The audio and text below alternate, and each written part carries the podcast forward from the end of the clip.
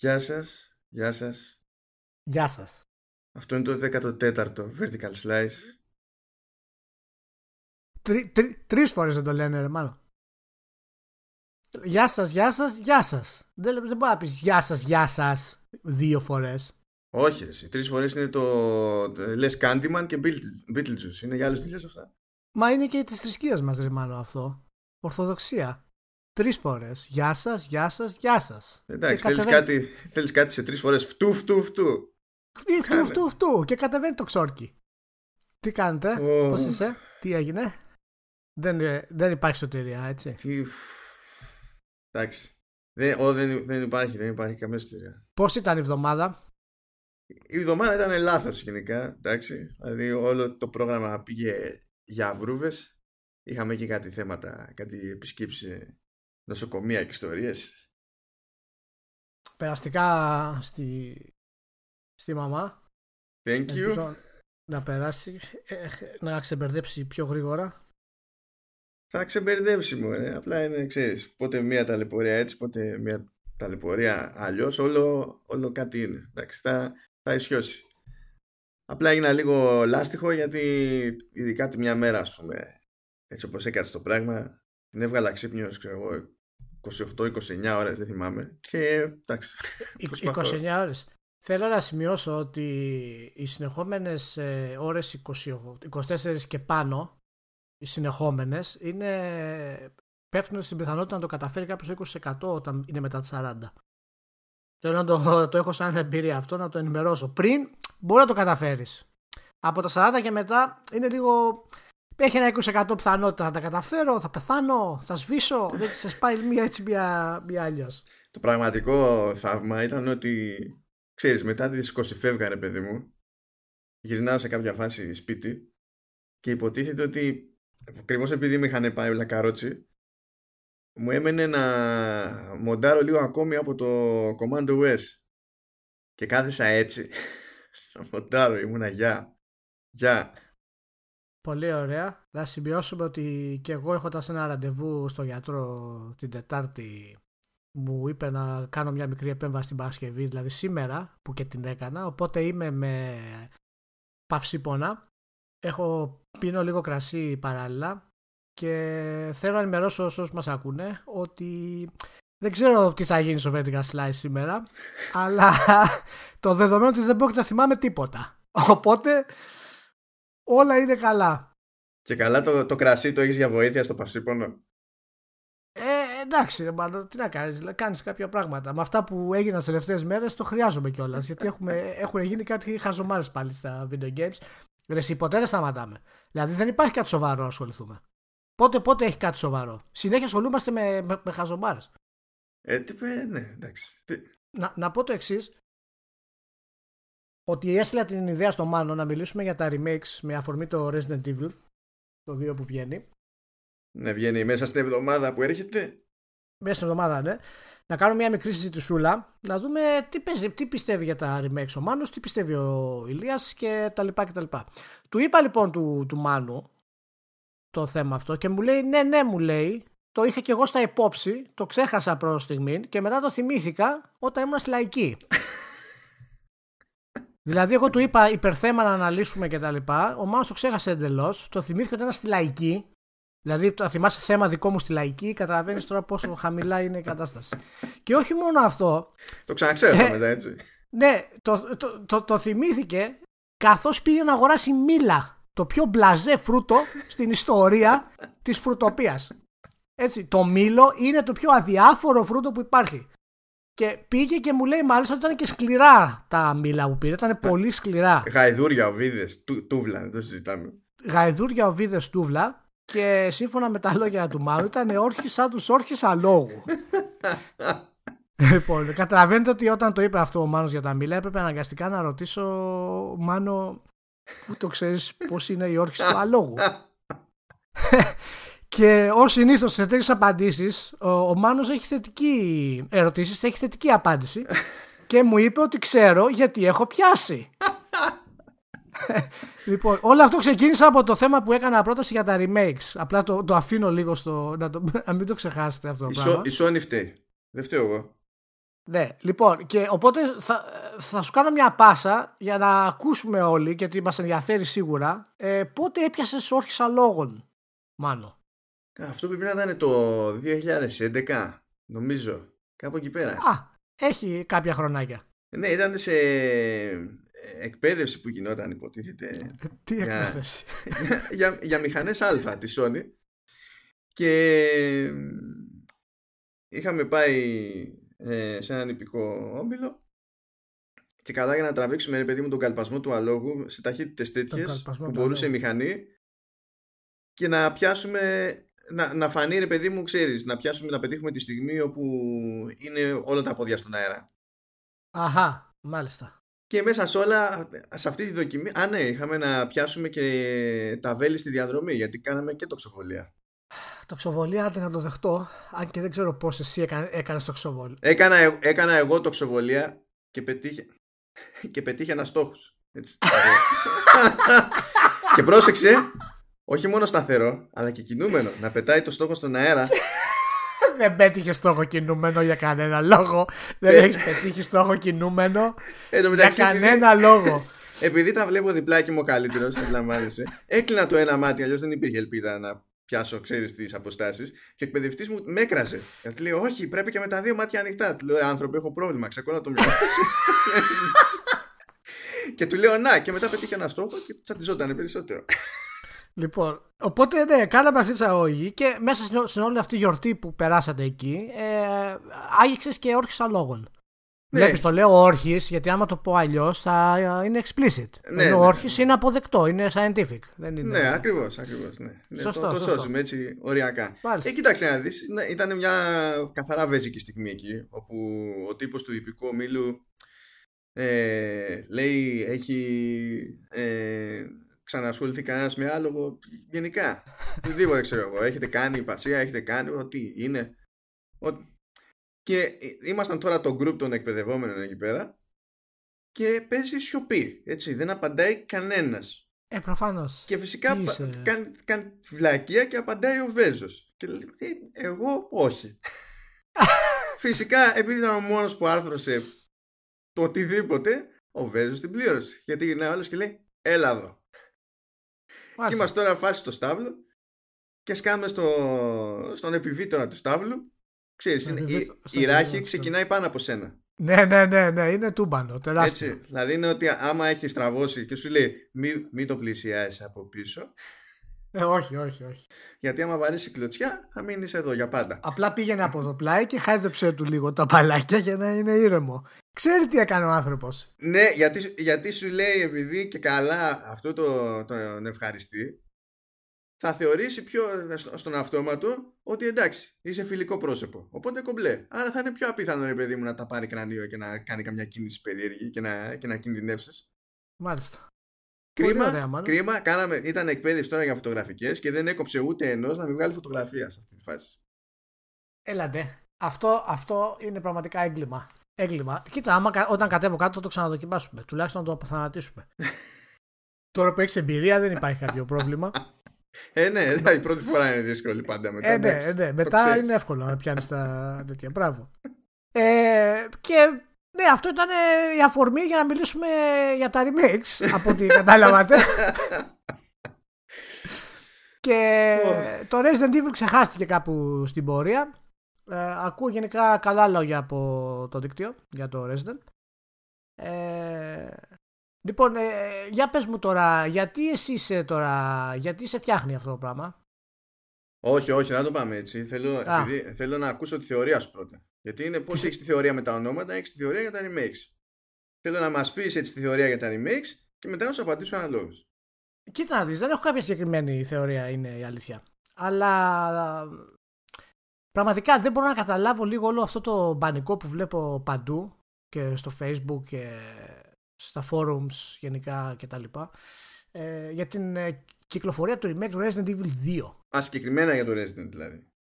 Ε, όχι, εντάξει, ε, είναι και γενικό. Είναι με αφορμή το, το Resident, ρε παιδί μου. Απλά δεν καταλαβαίνω αυτή τη λατρεία, αυτή τη νοσταλγία, ας πούμε. Ενός, ε, ενός video game και μιας γενιάς από video game τα οποία έχουν πάρει θέση τους στην ιστορία και τα αντιμετωπίζουμε σαν νέες κυκλοφορίες. τα προπαραγγέλνουμε, γίνεται χαμός και καταλαβαίνω ότι ο καθένας βέβαια παίζει ε, με τα συναισθηματικά του και με τις αναμνήσεις του και, και τα λοιπά. Αλλά αυτή η δίψα να το δεις με καινούρια γραφικά και να είναι το ίδιο παιχνίδι με τα ίδια μειονεκτήματα που είχε πριν 15-20 χρόνια από ό,τι είχε βγει, δεν θυμάμαι. Ε, αλλά να το δεις τώρα να είναι polished και ωραίο και αυτό είναι κάποιο event το οποίο πρέπει να γιορτάσουμε για κάποιο λόγο μου φαίνεται λίγο τραβηγμένο γιατί είμαι της άποψης ότι γενικά τα, τα remaster είναι πιο σωστό τα remakes, το να πάρεις ένα παιχνίδι και να προσπαθήσει να του αλλάξεις κάποια πράγματα, να τα κάνεις σύγχρονα, κάποια άλλα να τα αφήσεις όπως ήταν τότε, κάποια άλλα να τα κάνεις πιο όμορφα να φαίνονται στα γραφικά με καλύτερα τέξου, όλο αυτό το πράγμα δημιουργεί ένα συνοθήλευμα το οποίο χαλάει την ταυτότητα του παιχνιδιού. Και σε περιπτώσεις όπως είναι το Shadow of the Colossus, το οποίο είναι εξαίρεση και εκεί το δέχομαι, γιατί το παιχνίδι δεν έτρεχε στο PS2. Δεν να πει ότι έτρεχε. Το έβαζε και δεν έτρεχε. Ήταν στα 7 frames. Δεν είχε δηλαδή. Έτρεχε, έχανε frames, κόλλαγε οθόνη. Δηλαδή ήταν ένα, ένα χάλι και μισό. Ε, και το ξανάβγαλε να πάρει μια, έτσι, μια θέση ας πούμε στην ιστορία. Να σου πω τώρα, πώς, πώς αντέχεις την πάρτι σου που το, που το λες αυτό, ότι ήταν ένα χάλι και μισό στο, στο PS2, που ναι εντάξει δεν έτρεχε normal, έτσι, να, αλλά να σου πω κάτι, πώς, πώς αντέχεις όταν... Ήτανε, ήτανε, δεν γίνεται να το κάνουμε ρομαντικό αυτό το πράγμα, ήταν ένα χάλι και μισό στο PS2 το aliasing σου έβγαζε μάτι. Δηλαδή. Ε, ε, Καλά, αυτό είναι γενικό πρόβλημα στο PS2, εντάξει. Ε, δεν έχει να κάνει με, το, με τη φιλοδοξία του τίτλου και τα λοιπά και παραμένει ένας πολύ σημαντικός ε, τίτλος, εννοείται αυτό το πράγμα. Αλλά το να κάνουμε όλα αυτά τα remakes και να βγαίνουν συνέχεια remakes και δεν ξέρω αν τα ζητάει και ο κόσμος τόσο πολύ ορισμένα, ορισμένα remakes. Καλά, του Resident, του Resident, ας πούμε, το ζητούσε. Ναι, ναι, του Resident το ζητούσε ε, του Final Fantasy 7, ας πούμε, του ζητούσε. Δηλαδή, εδώ, εδώ δεν μπορούμε να βγάλουμε ένα παιχνίδι καινούργιο Final Fantasy και χαλάμε όλα τα resources να βγάλουμε το 7. Ε, θέλω να πω, δηλαδή, τι είναι αυτό το πράγμα που οθεί κάποιον να πορωθεί τόσο πολύ με αυτό το πράγμα; Δηλαδή, τα παιχνίδια αυτά έχουν πάρει θέση στην ιστορία. Άστα τα καημένα. Κάντα remaster άμα θέλεις. Όπως κάνεις στο God of War, ας πούμε. Κάντα ένα remaster να ευχαριστηθείς. Τι είναι αυτά τα remakes; Για πες ρε μάνο. Εντάξει τώρα, κοιτάξτε ε, υπάρχει το πρόβλημα με τους παλιούς τίτλους που πάντα τους θυμάσαι στην πραγματικότητα ως κάτι διαφορετικό από αυτό που ήταν όντως όταν το πρώτο έπαιζες. Ναι, αυτό ισχύει, αυτό ισχύει. Αλλά αυτό ισχύει με όλα, έτσι. Ισχύει ναι, ισχύει με, όλα. με, τη μουσική, ισχύει με τα βιβλία, ισχύει με το... Εγώ όταν διάβαζα το Dragonlance, ας πούμε, νόμιζα ότι ήταν το αριστούργημα.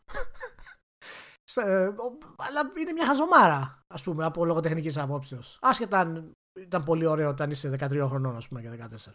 Ναι, ναι. Απλά ε, το, το θέμα είναι ότι όταν το έχεις στο μυαλό σου κάπως, αυτό το, αυτή η εικόνα που σου έχει μείνει στο μυαλό σου στην πραγματικότητα σε εμποδίζει να παίξεις το πρωτότυπο χωρίς να στραβώσεις και σε εμποδίζει να ικανοποιηθείς και με το remaster. Που τώρα πώς να σου πω, κάποιοι τίτλοι τη καπουλάρουν με remaster ακόμα και με μικρές παρεμβάσεις. Το Resident Evil 2 ή το πρώτο Resident ας πούμε, τι remaster να κάνεις; Δηλαδή άμα πεις κρατά το ίδιο παιχνίδι και ανεβάζω ανάλυση εδώ, πειράζω λίγο τον ήχο εκεί πέρα, εξακολουθεί να μην παίζεται αυτό το πράγμα. Δηλαδή είδα, είδα και το πρώτο Resident, δηλαδή που είχα αιώνες να με απασχολήσει. Το, το πρώτο Resident στο, ε, στο PlayStation Classic, PlayStation Mini όλη την ώρα το μπερδεύω αυτό, τέλος πάντων, ό,τι είναι, και λέω Χριστέ και Απόστολε μακριά από μένα τι είναι αυτό που μου συμβαίνει αυτή τη στιγμή που, που συνειδητά ξέρω και ποια είναι, ποιος ήταν ο ρόλος του παιχνιδιού και τι σήμαινε και ποια ήταν η ατμόσφαιρα που πετύχαινε τότε για τα δεδομένα της εποχής και, και, και ρε παιδί μου χωρίς να αλλάζει η συμπάθειά μου στην όλη ιδέα στο concept τέλος πάντων και την αξία που είχε τότε. Το πρόβλημα είναι λοιπόν ότι όταν φτάνεις ξέρεις αυτό να συνειδητοποιήσεις ότι υπάρχουν αυτές οι αποστάσεις σε τρώει η βλακεία για να μην υπάρχουν αυτές οι αποστάσεις. Για να το καταφέρεις αυτό μόνο με remake έχεις ελπίδα. Το θέμα είναι γιατί να μπει στη διαδικασία να ασχοληθείς με αυτό το πράγμα. Εντάξει, άσε το οικονομικό του μέρο. Εντάξει, οι εταιρείες κάνουν αποφάσεις γιατί υπάρχει λόγος προφανώς. Ναι. Okay. Δεν, δεν, δεν λέω όχι σε αυτό. Άμα είναι κάτι οικονομικά σωστό για την εταιρεία και πιστεύεις ότι θα του αποφέρει χρήματα, θα το κάνει. Δεν έχει σημασία αν είναι remake, αν είναι remaster, αν είναι οτιδήποτε. Αλλά τι είναι αυτό που θα σε κάνει, δηλαδή αυτό που έπαιξες τότε, το έπαιξες. Έκλεισε είναι όπως είναι, ήταν όπως είναι, με τα μείον του, με τα συν του κτλ. Αυτή τη στιγμή αναγκα... αναγκάζει τέλος πάντων. Θα ξαναπέξει ένα παιχνίδι το οποίο ήταν αυτό που ήταν και το αντιμετωπίζει σαν κάτι νέο, σαν κάτι φοβερό, σαν κάτι. Είσαι πορωμένος, το καταλαβαίνω, εντάξει. Αλλά δηλαδή, για ποιο λόγο να χαλάμε resources για να κάνουμε αυτά τα remakes; Ποιος είναι ο, ο, ο ουσιαστικός λόγος για τον gamer αυτό το πράγμα, Ότι επαναφέρεις κάτι. Πώς κάνουμε τα reboot στον κινηματογράφο; Ναι, ρε, αλλά να σου πω κάτι στο κινηματογράφο. Το Citizen Kane το παίρνεις και το, βάζεις, το, το βγάζεις σε 4K. Δεν του αλλάζει σκηνοθεσία. Όχι, γι' αυτό είπα για reboot. Δεν είπα. Ναι, μα, μα, γι' αυτό μιλάω για remakes και όχι για remasters. Το, το, το λεωφορείο πόθος δεν του αλλάζεις τις κάμερες. Το αφήνεις όπως είναι. Απλά το αλλάζεις, το κάνεις να είναι πιο ωραίο με τα χρώματα, σου καλύτερη ισορροπία, του δίνεις ένα 4K κτλ. Δεν λέω ότι είναι ακριβώς το ίδιο. Και εγώ το ψάχνω το, ναι, γιατί, το concept γιατί, γιατί με χαλάει. Στον κινηματογράφο η σκηνοθεσία ίδια ω σκηνοθεσία ε, είναι πιο νευραλγικό σημείο του συνόλου. Ναι, ναι, Οπότε εντάξει, εξ αρχής δηλαδή δίνει άλλη ταυτότητα. Στο παιχνίδι δεν είναι ακριβώς έτσι. Ναι, είναι και πιο τετελεσμένο ας πούμε αυτό το πράγμα. Αλλά ναι.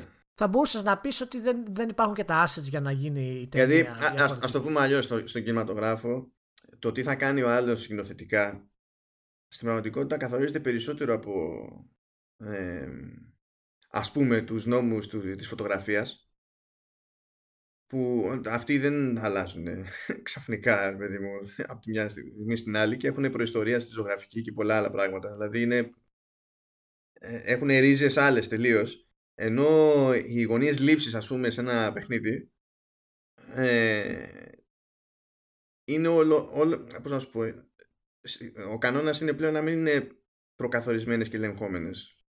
Αλλά να αφήνονται στο, στο χέρι του παίχτη ξέρω εγώ. Οπότε ξέρεις είναι λίγο περίεργο να συγκρίνεις τις περιπτώσεις. Αυτό θέλω να πω ρε παιδί μου. Είναι, να σου πω να σου εγώ τώρα. Πιστεύεις ξέρω εγώ ότι η Capcom θα κάνει και remake, remake το Resident Evil 4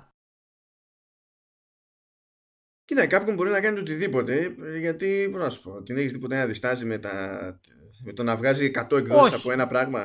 Όχι, όχι, όχι remaster, remake. Ναι, να του αλλάξει δηλαδή την κάμερα, να του αλλάξει όλα τα γραφικά, να του κάνει βελτιώσεις στο gameplay, στην ταχύτητα, ε, στα weapons draw, όλα αυτά τα πράγματα. Μα, μα σκέψου, σκέψου, μόνο το, το Street Fighter 2. Πόσες εκδόσεις έχουν βγει με διαφορές στους μηχανισμούς. Λοιπόν, και με διαφορές στο τεχνικό τομέα, έτσι. Ναι, εντάξει, κοίτα, το, το, το Street Fighter είναι και λίγο πιο εύκολο να γίνουν με διαφορετικές ναι, ενώσει. Δηλαδή, εντάξει, εντάξει. Ναι, okay. Α, αλλά πέρα από αυτό, έτσι, το Resident Evil 4 παραδείγματος χάρη είναι από τα καλύτερα παιχνίδια των εποχών. Ναι. Ε, εάν το κάνεις. Τι θες να πεις, αφού για μένα δεν είναι Resident Evil. Δεν είναι, ήταν, δεν είναι. η κάμερα ήταν λάθος, πολύ κοντά στο Λέον. ναι, ναι, ναι. Και όλοι οι εχθροί ήταν ένας από τον άλλο. Λοιπόν, ε, ναι, είναι τα καλύτερα παιχνίδια των εποχών, αλλά αν το κάνεις remake Ποιος είναι ο λόγος λοιπόν να πάρεις ένα καλύτερα παιχνίδια των εποχών και να το κάνεις remake; Yeah, το Resident Evil 4 είναι πιο μυστηρία υπόθεση από ποια άποψη. Εξακολουθεί γι' αυτό το, λέω. Αν, σου σκάσει μπροστά στο Resident Evil 4, εξακολουθεί και είναι μια χαρά playable. Μπορεί να σε ενοχλήσει λίγο εδώ, λίγο εκεί, αλλά είναι playable. Τα, τα πρώτα Resident είναι για κλωτσιά σε μεγάλο βαθμό. Δηλαδή, άμα τα βάλεις έτσι όπως ήταν τότε στην κανονική τους μορφή. Ισχύει. Και αυτό είναι το point που θέλω να, να, να, να φτάσω. Ίσως αυτό με ενοχλεί μάλλον γιατί αν κάποιος γράφει ένα, αν, αν ένας ποιητής γράφει ας πούμε ποίηματα, έτσι, τα πρώτα του ποίηματα είναι άθλια. Και μετά από 25-30 χρόνια, ξέρω εγώ, αν έχει συνεχίσει να γράφει, θα είναι καλύτερος. Δεν γυρίζει πίσω να τα αλλάξει. Είναι αυτό που είναι. Οι Pink Floyd δεν γυρίζουν πίσω να αλλάξουν τον πρώτο τους δίσκο, επειδή ήταν, μπορεί να είναι μούφα, ας πούμε. Και με ενοχλεί το γεγονός ότι ιστορικά παιχνίδια όπως είναι πούμε, το Resident Evil 2, όπως είναι η σειρά, όπως είναι άλλα remakes, ε, δεν τα αφήνουμε ακριβώς με την υπόσταση που έχουν ιστορικά, όπως είναι, να έχουν την αξία τους δηλαδή. Τα αντιμετωπίζουμε απλά ως ένα προϊόν, το οποίο το φέρνεις μπροστά και επειδή το gameplay δεν είναι μοντέρνο, το αλλάζουμε το gameplay να είναι μοντέρνο και του δημιουργούμε μια νέα ταυτότητα εντελώς για αυτό το πράγμα. Και γι' αυτό, κατά πάσα πιθανότητα, το ένα Resident Evil 4 δεν θα το αλλάξεις ιδιαίτερα. Γι' αυτό αλλάζεις τα προηγούμενα σε αυτό το πράγμα. Και γι' αυτό και το Shadow of the Colossus, το βασικό gameplay είναι αυτό. Έχει βελτιώσεις βέβαια στο collision detection κτλ. Εντάξει, που είναι τεχνικές λεπτομέρειες στην πραγματικότητα. Που είναι τεχνικές λεπτομέρειες. Δηλαδή, ο, ο, η συνταγή δεν έχει αλλάξει, είναι αυτή που ήταν. Και το, το σκέφτομαι αυτό συχνά γιατί μιλάμε συνέχεια για τη βιομηχανία, ότι δεν έχουμε ξέρεις, συνείδηση της ιστορίας μας ε, και τα λοιπά. Και... Αλλά όταν οι εταιρείες κάνουν τόσα remake σημαντικά σε τέτοιο βαθμό, γιατί το Resident Evil 2 έχει κοστίσει. Δεν είναι απλά ένα. Ο, δεν είναι φάση τσαπατσουλιά, είναι άλλα ναι. Οπότε αυτό τώρα δεν ξέρω τι σημαίνει ακριβώς γενικά για την όλη αυτή η φάση. Και αν αυτά τα παιχνίδια θα έχουν, μπορεί να αποφέρουν πωλήσεις σε τέτοιο βαθμό ώστε οι εταιρείες να ασχοληθούν περισσότερο με προηγούμενους τίτλους, να δημιουργήσουν σειρές και να επαναφέρουν αυτά τα παιχνίδια μπροστά. Κοίτα, για μένα τα remakes έχουν μια συγκεκριμένη αξία υπό συνθήκη. Ειδικά όταν η αρχή ενός franchise ε, είναι τόσο πίσω ώστε πραγματικά το, το πρωτότυπο να είναι σπάσιμο νεύρο να το πιάσει κάποιος τώρα. Πρέπει ε, να το πιάσει κάποιος τώρα. Περίμενε, κάτσε να σου πω. Περίμενε. Ε, έτσι κι αλλιώς αυτό το αν έχει νόημα να το πιάσει. Δηλαδή, προφανώς δεν υπάρχει κανένα νόημα ποτέ να γίνει remake το FIFA 94. δηλαδή, OK. Okay. Άλλα πράγματα που έχουν υποτίθεται και κάποιο narrative ο Θεός το κάνει, ό,τι, ό,τι να είναι, ξέρεις, μπορεί να έχει λίγο παραπάνω, ναι. παραπάνω νόημα. Ε, είναι, πώς να σου πω, κάποιοι τίτλοι που είναι αρκετά παλιοί μου φαίνεται λογικό όταν υπάρχει ευκαιρία, το ενδιαφέρον κτλ. να γίνονται remake ώστε αυτό το remake να μπορεί να αντέξει από εκεί και πέρα στο χρόνο γιατί πλέον είναι άλλο το baseline της τεχνολογίας, άλλο το baseline των, των μηχανισμών. Ξέρεις ότι το Resident Evil 2 όπως, έχει αυτή, όπως ήταν και το remake του, του πρώτου Resident. Και το remake του πρώτου Resident εξακολουθεί να είναι ok και να είναι playable. Παρότι έχουν περάσει τόσα χρόνια. Το να ναι. φέρνεις δηλαδή κάποια πράγματα σε μια μορφή τέτοια ώστε να μπορούν και ως εμπειρίες και ως προϊόντα να εξακολουθούν να φαίνονται χρήσιμα, χρήσιμα εντός και εκτός εισαγωγικών. Χρήσιμο για τον παίκτη και χρήσιμο για την εταιρεία είναι προφανώς διαφορετικά πράγματα σε αυτές τις περιπτώσεις. Δεν, δεν είναι κάτι που μπορώ να, ε, που μπορώ να, το, ξέρεις, να το, το αφήσω να με στραβώσει. Αυτό θέλω να, να πω. Ε, ε, εντάξει, κοίτα, εμένα δεν με στραβώνει. Ε, ε, εγώ προσπαθώ να καταλάβω περισσότερο το νόημα της όλης κατάστασης αυτής. Και δηλαδή αυτός ο διαχωρισμός βιομηχανίας με το αυτά που έχουμε βγάλει τότε, να τα επαναφέρουμε με τα σύγχρονα μέσα, δημιουργεί ένα απίστευτο πρόβλημα στο γενικότερο timeline, ας πούμε, και στην εξέλιξη βιομηχανίας. Γιατί όταν πάρεις ένα προϊόν το οποίο είναι, και, είναι εργοτέχνης και εργοτέχνης και το μεταφέρεις στο σύγχρονο, ε, του, του στερείς όλη του την ταυτότητα την αρχική, γιατί κανένας δεν πρόκειται να θυμάται το παλιό Resident πια.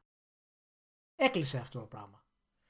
Και φυσικά αυτοί που θα το παίξουν πρώτη φορά οι πιτσιρικάδες δεν θα, δεν θα επιστρέψουν καθόλου πίσω καν. Οπότε... Μα γιατί διαφορετικά αν δεν υπήρχε το remake θα επέστρεφαν; Δεν το ξέρεις. Μπορεί. Άμα ήταν η μόνη τους επιλογή και για να κάνεις αυτή να πιάσει... τη σκέψη, για να κάνει αυτή τη σκέψη ο πιο πιτσιρικάς θα πρέπει να έχει κάποια πράγματα στο μυαλό του τέλος πάντων ήδη διαμορφωμένα ώστε να νοιάζεται σε κάποιο ναι, επίπεδο ναι, για ναι, κάποια πράγματα. Είναι, σχετικά όλα αυτά, γι' αυτό σου λέω. Είναι, απλά μου φαίνεται λίγο περίεργο να γίνεται τόσο ντόρος και να οι εταιρείες ασχολούνται τόσο πολύ με, τα, με remakes πολύ σημαντικών παιχνιδιών. Εντάξει, πάντως δεν είναι τόσο στην πραγματικότητα στα games, δεν είναι τόσο συχνό φαινόμενο. Τα remasters είναι πολύ περισσότερο, εντάξει. Τα, τα, τα remasters είναι πιο, είναι πιο πολλά. Ναι, ναι. Και τα, και τα κακά remasters είναι ακόμη περισσότερο. Ε, ναι, ναι, ναι. Τέλος πάντων, ναι, αυτό ήταν απλά σαν ε, σκέψη που έχω μου γυρίζει. Δεν είναι ότι έχω αποφασίσει κάτι κτλ. Απλά μου κάθεται λίγο περίεργα, ρε παιδί μου. Ήθελα να ανοίξουμε έτσι με αυτό. Να μου φύγει από, από μέσα μου. Να δούμε τι θα γίνει. Για να αυτό πρέπει να είναι το, το, το πιο ευχάριστο θέμα που Πραγματικά. Αυτό πρέπει να είναι το πιο ευχάριστο θέμα που είχαμε γενικά όλη την, ε, την εβδομάδα. Ε, Λοιπόν, ε, τα θεματάκια εδώ που έχουμε, δεν ξέρω το να θες να το τρενάρω ή να μην το τρενάρω; Αφού δεν θα χωρέσουν όλα, δεν υπάρχει ελπίδα. Δηλαδή θα πάμε Καλά, με τα ναι, σημαντικά ως συνήθως και θα, θα αποτύχουμε στα λοιπά, θα δούμε τι θα γίνει. Μπορεί να τα αφήσουμε για άλλη φορά, ποιος ξέρει. Λοιπόν, κοίτα να δεις τώρα. Ήρθε καιρός να μιλήσουμε λίγο για την Electronic Arts και το Star Wars. Ε, όχι. Ναι. Ήρθε καιρός να γίνει αυτό. Ετοιμάσου ε, να το αντιμετωπίσουμε λίγο έτσι σοβαρά γιατί πλέον είναι θέμα. Είναι σημαντικό θέμα. Και δηλώνει και διάφορους κινδύνους για την ίδια την Electronic Arts. Καλά, όσο σκίζεται το FIFA δεν υπάρχει. Αν δεν υπήρχε το FIFA μέσα στη μέση και το Ultimate Team που τους κόβει χρήμα, θα είχε πάρει πόδι όλο το, όλο το διοικητικό συμβούλιο από αυτή την εταιρεία. Και, και για αυτά που έχουν κάνει με, τα, με τους τίτλους Star Wars θα είχαν πάρει πόδι. Κοίτα δεις, αν χάσει η EA το, το license ε, θα, έχει, θα αρχίσει να έχει πολύ σημαντικά προβληματάκια. Γιατί στο license αυτό έχει στηρίξει πάρα πολλά πράγματα. Λοιπόν, τι έκανε η EA; Καταρχάς να πούμε ότι το, το Star Wars, για όσους δεν γνωρίζουν, παραμένει το μεγαλύτερο franchise, ε, entertainment franchise στο, στον κόσμο. Συνολικά και με βάση τα, τα assets τους στα διάφορα, στις διάφορες κατηγορίες ας πούμε, του entertainment. Συνολικά κοστολογείται κοντά στα 42 με 43 δις. Μιλάμε για κινηματογραφικές ταινίες, για το τι πουλάει από Blu-ray, DVD κτλ. Για παιχνίδια και άλλα εμπορικά. Ε, τώρα θα ανοίξει και θα έχει και rides στη Disneyland που εκεί πέρα θα γίνεις κακομπίνα. Τώρα θα, τώρα θα γίνεις κακομπίνα κτλ. Λοιπόν, από όλα αυτά λοιπόν το, το Star Wars, το οποίο είναι ε, τα video games είναι περίπου στο, στα 4,2 δις γενικά σε έσοδα. Ε, σε σχέση με τον κινηματογράφο δεν είναι πολύ πίσω. Ο κινηματογράφος είναι στα 7,3. Το merchandise βγάζει όλα αυτά τα χρόνια τα λεφτά. Οπότε... Ναι, ναι, ναι. Το merchandise κλασικά είναι αυτό που βγάζει τα περισσότερα. Μιλάμε για 17 δις. Είναι, είναι και ο λόγος που αγόρασε τη Lucasfilm η Disney. Η Disney. Το merchandise. Δηλαδή. Ε, οπότε μιλάμε ότι το, το Star Wars είναι μια είναι ένα brand το οποίο παραμένει πολύ ψηλά και σημαντικό κτλ. Λοιπόν, η Electronic Arts από την άλλη είναι μια εταιρεούλα η οποία πήρε το license για να ξεκινήσει τρία παιχνίδια Star Wars. Από την DICE, τη Visceral και την Bioware. Λοιπόν, αυτό ήταν περίπου πέντε χρόνια, πεντέμιση κάπου εκεί ήταν. Και στην πορεία πάει η Visceral, η Bioware βλέπουμε τι, τι συμβαίνει και μόνο η DICE έχει βγάλει στην ουσία ένα παιχνίδι, ενώ στην πορεία έχουν ακυρωθεί. Δύο-δύο τα Battlefront.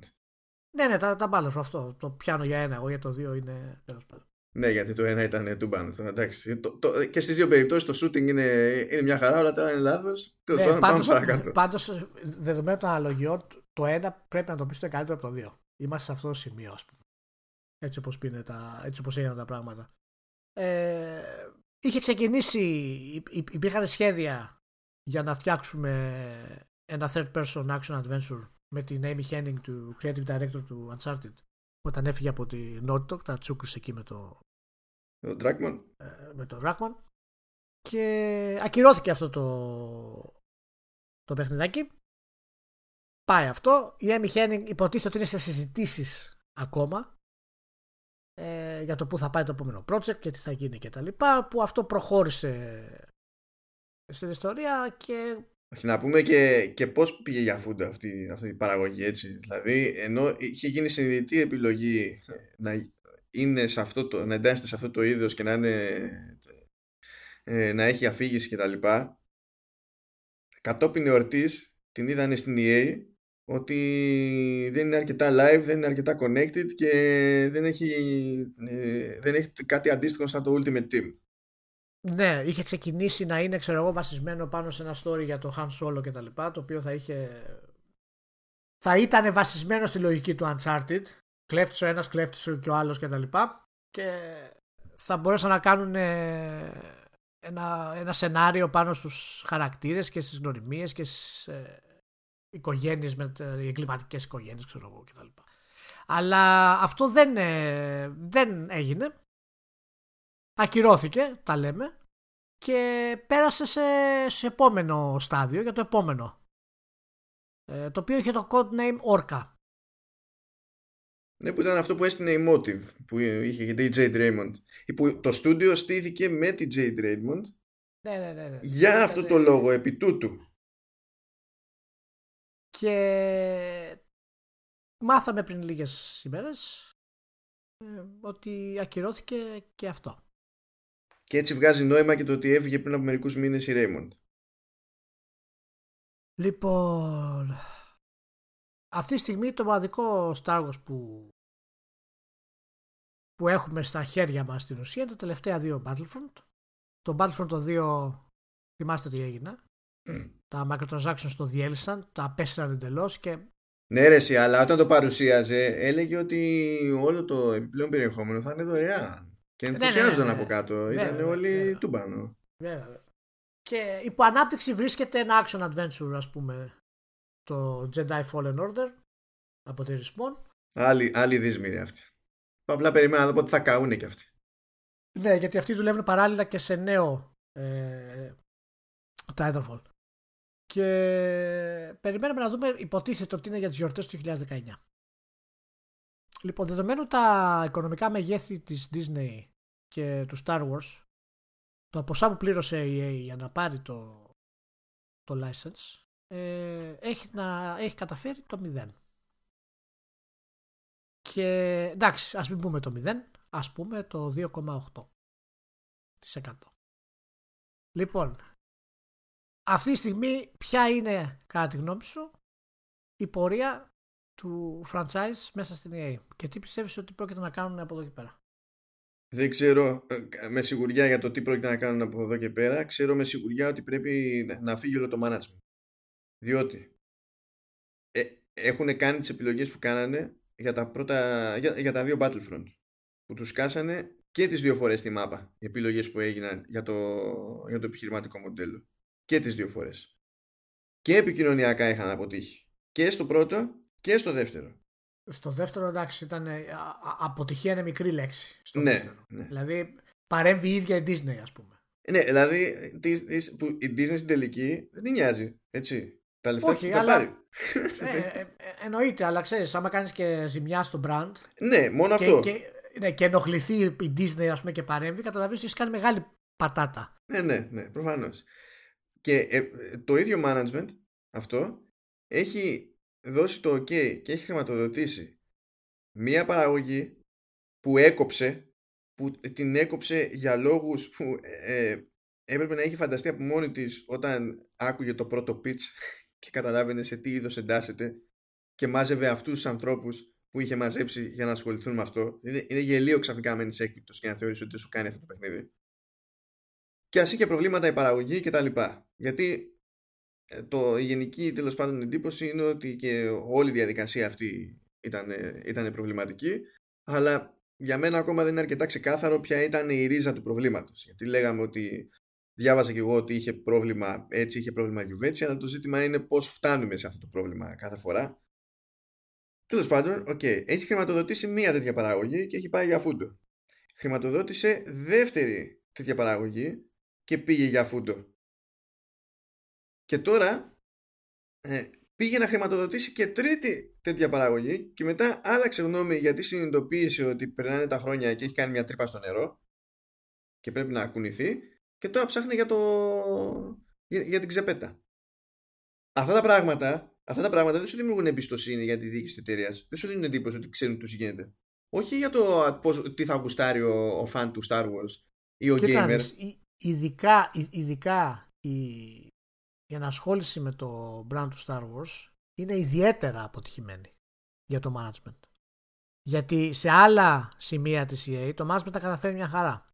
Ειδικά με το Star Wars είναι, φαίνεται ότι από την αρχή υπήρξε μια, ε, μια πορεία ότι εμείς θα κάνουμε το δικό μας Uncharted, το δικό μας Last of Us στο Star Wars και θα δημιουργήσουμε ένα τεράστιο brand το οποίο στην πορεία άλλαξε αυτό το πράγμα για διάφορους λόγους και ο πιο βασικός θα ήταν για μένα ότι είδανε το κόστος ανάπτυξης ποιο είναι, ποια είναι τα έσοδα, τα έσοδα που θα παίρνουν και τα κέρδη συνολικά και σε αντίστοιχα με τα online παιχνίδια και αυτό άρχισε να κερδίζει έδαφος στα, στις συναντήσεις με τους manager. Ένας από εδώ, ένας ναι, από εκεί. και το έχουν πληρώσει και ρατιάτικα ήδη μέχρι στιγμής. Γιατί ήταν τόσο φοβερή σκέψη που κάνανε. Το φοβερό είναι ότι δεν έχει βγει κάποιος να πάρει την ευθύνη και να πει παιδιά ότι κάναμε λάθος. Δεν έχει σημασία. Έκανες δύο φορές λάθος, έκανες δύο φορές λάθος. Τέλος. Είχαμε πει να κάνουμε αυτό, δεν μας βγήκε. Παιδιά, δεν το υπολογίσαμε σωστά. Δεν έχει βγει κάποιος να πει παιδιά, κάναμε αυτό το λάθος. Δεν μας βγήκε. Αυτή τη στιγμή θα επικεντρωθούμε σε αυτό το πράγμα. Τι κάνουν. Το αφήνουν φλού για μια ακόμη φορά. Λένε ότι θα, είναι, θα κυκλοφορήσουμε για το 2020 πλέον ένα μικρότερης έκτασης μεγέθους Star Wars Project. Τι σημαίνει μικρότερο μεγέθους Star Wars Project; Δεν καταλαβαίνω την έννοια τι, το τι σημαίνει μικρότερο μεγέθους. Τι θα είναι, μπιλιάρδο, Star Wars, τι θα είναι; Όχι, εσύ θα είναι, θα είναι ξέρω εγώ, action adventure ή κάτι τέτοιο με, με δύο επίπεδα. Το τρίτο επίπεδο θα είναι στο season pass και το base game θα είναι σε full price. Αυτό. Εντάξει. Ναι, ναι. Και δεν υπάρχει ακόμα και τώρα, σε τη στιγμή έτσι όπως τα πράγματα, δεν υπάρχει μια ξεκάθαρη θέση από την Electronic Arts για το τι πρόκειται να κάνει με το, με το Star Wars. Εάν πούμε ότι ο τίτλος της Respawn είναι το action adventure πλέον, το Uncharted της EA και περάσει αυτό στην άκρη γιατί το παιχνίδι είναι ήδη ε, τρία χρόνια στο, σε ανάπτυξη και θα κυκλοφορήσει στο τέλος του τρίτου χρόνου, κοντά στα τέσσερα χρόνια δηλαδή συνολικά μέχρι να βγει, εάν βγει ας πούμε το 2019 και δεν πάει σπίτι του κι αυτό, ε, είναι ένας AAA τίτλος που βρίσκει στην ανάπτυξη. φαντάζεσαι να έχουν κάνει τη... να έχουν διαλέξει τη... την εύκολη λύση και να καταλήξει να είναι εμφανές ότι πατάει σε βασικούς πυλώνες του Titanfall. Φαντάζεσαι. Το, το απέφχομαι ολοκληρωτικά και έχω λίγο, είμαι λίγο υδρώσει γιατί δεν έχω, δεν έχω πληροφορίες φοβερές ε, για αυτό το πράγμα και πρόσεξε τώρα η EA τώρα πήρε τη, τη Respawn για μισό δις 465 εκατομμύρια δηλαδή η επένδυση που έκανε δεν είναι για το Titanfall όχι. Μην τρελαθούμε. Όχι. Καλά τώρα και, στη, τη, και τους την αίσθηση κιόλας έτσι. Δηλαδή. Και, ναι, ναι. Την πήρε για να αφοσιωθεί σε κάποιο σημαντικό brand. Το οποίο αυτό είναι το Star Wars. Το είδαμε και τα λοιπά. Μπράβο, συγχαρητήρια. Τώρα θα μου πεις, έχεις την εταιρεία αυτή η οποία εργάζεται πάνω σε αυτό το project και παράλληλα εργάζεται και σε νέο Titanfall. Δηλαδή, πραγματικά όλος, όλη η διαχείριση του brand δεν έχω ξαναδεί χειρότερο πράγμα. Όχι, είναι απαράδεκτη, είναι απαράδεκτη. Δηλαδή, θα πρέπει να γυρίσουμε πίσω στη δεκαετία του 80 έτσι, και τέλη της δεκαετίας του 80 για να δούμε ας πούμε χειρισμούς της US Gold ε, να δούμε στο ET ας πούμε της Atari της Ocean προβλήματα που κάνανε. Δηλαδή πρέπει να γυρίσουμε εκεί πίσω για να βρούμε τόσο πράγμα και τουλάχιστον αυτοί βγάζανε κάτι. Εδώ έχεις το μεγαλύτερο brand στον κόσμο είσαι μία από τις μεγαλύτερες εταιρείες στον κόσμο και δεν μπορείς να βγάλεις ένα παιχνίδι Άρα η ψυχή στην Disney εκεί που είπε εντάξει καλή φάση παιδιά πάμε με την EA να υπάρχει ακόμα. Δεν νομίζω. Γιατί είμαι σίγουρος ότι ήταν ο Λούκας. Ναι, ναι. Τον πήραν τηλέφωνο του λέει να κάνουμε την κίνηση αυτή. Να την κάνετε, να την κάνετε. Είναι μια χαρά.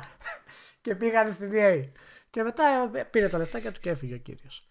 Ε, είναι, είναι τραγικό πραγματικά. Δεν έχω δηλαδή να, να, να πω κάτι. Και εντάξει, αν είναι οικονομικό το θέμα και η EA έχει ένα πλάνο για να βγάλει χρήματα κτλ. Δεν τι καταλαβαίνω.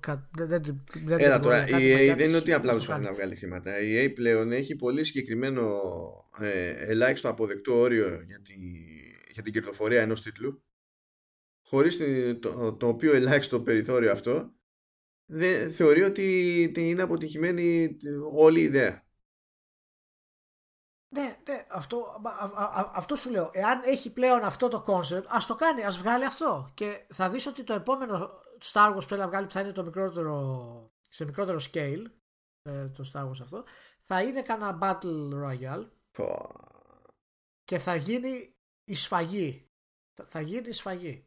Και κρατάει το brand, δεν μπορούμε να βγάλουμε καμία εταιρεία, κανένα action adventure της προκοπής. Δεν μπορούμε να βγάλουμε RPG της προκοπής. Δεν μπορούμε να βγάλουμε ε, Space Simulator της προκοπής. Τα έχει κρατήσει όλα η EA, δεν κάνει τίποτα. Και θα μου πεις τώρα η Disney καημένη σου λέει: Εντάξει, μωρέ, η EA κάτι θα βγάλει. Δεν την νοιάζει. Προφανώς όμως αυτό θα έχει και κάποιο τέλος. Ε, ναι, αυτές οι συμφωνίες έχουν ημερομηνία λήξη. Εγώ πιστεύω ότι απλά η Disney περιμένει να παρέλθει το πιο τέλος πάντων προκαθορισμένο χρονικό διάστημα και μετά να. Αντιγεια. Ναι, εγώ πιστεύω ότι τους έχουν πει της Disney, κοίτα να δεις. Εμείς μέχρι το τέλος συμφωνίας μας, ήταν πέντε χρόνια νομίζω, μέχρι το τέλος συμφωνίας μας ε, θα σου έχουμε υποφέρει αυτά τα έσοδα. Και προσπαθούν να βρουν τρόπους να το κάνουν αυτό και κάθε φορά που πάνε να το κάνουν καταλαβαίνουν ότι δεν βγαίνει έτσι και το αλλάζουν για να μην χάσουν τον brand. Και στην πορεία, κάνοντας αυτό, δεν έχω καταφέρει να κάνουν τίποτα. Πραγματικά δεν μπορώ να καταλάβω καθόλου ποια είναι η λογική πλέον. Ε, είναι η ίδια λογική που όταν έγινε η μανούρα με τα microtransactions στο Battlefront 2 και τα έκοψαν για μεγάλο χρονικό διάστημα είχαν τα μούτρα να βγαίνουν και να λένε ότι αυτό δεν θα έχει καμία ουσιαστική επίπτωση στα οικονομικά τριμήνου. Το οποίο φυσικά δεν ίσχυε έτσι. Εννοείται. Δηλαδή οι τύποι βγαίνουν, σε δύο περιπτώσει και το τελευταίο πράγμα. Δηλαδή προτιμούν να σου πούνε προφανή ψέματα στην ψύχρα που είναι. Δεν είναι λέμε ψέματα στον καταναλωτή σε αυτή την περίπτωση. Λέμε ψέματα και στη χρηματοοικονομική αγορά. Είναι άλλο το καπέλο εκεί. Και τη γλιτώνουν. Δηλαδή άλλοι θα είχαν μαζευτεί. Εγώ πάντως είμαι και της άποψης ότι φταίει και η Disney σε αυτό το κομμάτι. Έτσι. Καλά, εντάξει, μα και η Disney τώρα δεν είναι το, το καλύτερο παιδί στην πιάτσα, αλλά η Disney ε, μια μα από εδώ, μα από εκεί θα, θα βγάλει και κάτι και θα σε θαμπώσει. Ναι, εντάξει, το, ε, ε, το καταλαβαίνω αυτό, είναι OK, okay, αλλά δεν μπορείς να αφήνεις τον brand σου σε, σε τέτοια χέρια τα οποία δεν μπορούν να, να, να σου αποφέρουν τίποτα ουσιαστικό και καλά σου βγάλουν κάτι. Αλλά αυτή τη στιγμή σου κάνουν ζημιά με όλη αυτή την κατάσταση και δεν ξέρω το πού θα συνεχιστεί αυτό το πράγμα. Και φοβάμαι ότι με τη διαδικασία που το έχει πάρει η EA σου είπα να καταλήξουμε σε κάτι microtransaction ή battle royale ή κάτι τέτοιο. Και σαν να έχει μια αιμονή η EA για αυτό το πράγμα, ότι δεν υπάρχουν single player πια. Τέλος. Δεν μπορεί να τα βγάλει. Άμα δεν μπορείς να βγάλεις single player, κλείστηνα τη ρημάδα την εταιρεία. Κλείστηνα. Άντε γεια. Ότι την νοιάζει, δεν την νοιάζει. Μα θέλει, θέλει οτιδήποτε να πατάει πάνω στο μοντέλο του FIFA. Από άποψη τέλος πάντων, ξέρεις, δραστηριότητα, τζίρου κτλ. Αυτό είναι το όνειρό της. Δεν, δεν ενδιαφέρει τίποτα άλλο. Μιλάμε τώρα για μια εταιρεία που. Πώς να σου πω. Ναι, δεν, πήγε, δεν προσπάθησε να πάει κόντρα στο Βέλγιο. Αφού βγήκε το Βέλγιο και είπε ότι τα loot boxes είναι, είναι τζόγος και προσπάθησε να πάει κόντρα δικαστικά. Ή, λες τώρα είσαι με τα καλά σου. Τι να πω. Τι να πω. Λοιπόν. Ακόμα και η Disney βέβαια που έτσι εξηγείται και γιατί είναι λογικό να δει με γλυκό μάτι την EA μια εταιρεία σαν τη Disney. Θυμάστε τι έκανε με τα Disney Infinity; Ναι, ναι, ναι, ναι. Μαντάρα το 1, μαντάρα το 2 και εκεί που το 3 άρχισε να ισιώνει και άρχισε να το δέχεται και ο τύπος ότι ισιώνει να το δέχεται και η αγορά ότι ισιώνει το άφησε στα κρύα του λουτρού και εξαφάνισε και την ομάδα γιατί σου λέει ότι α, εγώ μέχρι τώρα ήθελα να είχα πετύχει αυτό, δεν το πέτυχα. Δεν έχει σημασία που τώρα είμαι σε σημείο καμπής, γιατί να μην ήσουν σε σημείο καμπής, να πεις εντάξει, δεν βλέπω φως στον ορίζοντα. Άστο. Είσαι όμως σε σημείο καμπής, το βλέπεις και λες ναι, αλλά είχαμε πει αυτό. Άρα πακέτο. Έχει το, το μόνο χαρτί που έχει στα χέρια της αυτή τη στιγμή για να μπορέσει να επαναδιαπραγματευτεί με την με την Disney για το Star Wars είναι ότι τα Battlefront είναι τα Star Wars παιχνίδια που έχουν πουλήσει περισσότερο οποιοδήποτε παιχνίδι στην ιστορία του Star Wars. Και έχουν, ε, το πρώτο πούλησε κάτσε να δεις κάπου τα έχω εδώ το, το Battlefront ας πούμε το πρώτο πούλησε 794 εκατομμύρια το 2 πούλησε, το, το 2 πούλησε 368 ε, στο PlayStation 4 και στο, στο Xbox ήταν 4,10 πούλησε το πρώτο και 1,59 το δεύτερο. Το οποίο η πτώση είναι φανερή βέβαια και στις δύο περιπτώσεις. Και ακολουθούν τα Lego Star Wars γενικά, τα οποία είναι από, 5, από 4 έως 7 σαν σύνολο. Ε, το Knights of the Old Republic το οποίο παραμένει. Ναι, ναι, ναι. Τα, το Rock Squadron το οποίο ήταν πολύ καλό ήταν στα 2,17. Υπάρχουν κάποια στο DS τα οποία έχουν βγει και παραμένουν στα 2,2,5. Ε, το Force Unleashed το είχε, είχε αγγίξει τα δύο στο Wii όταν είχε βγει.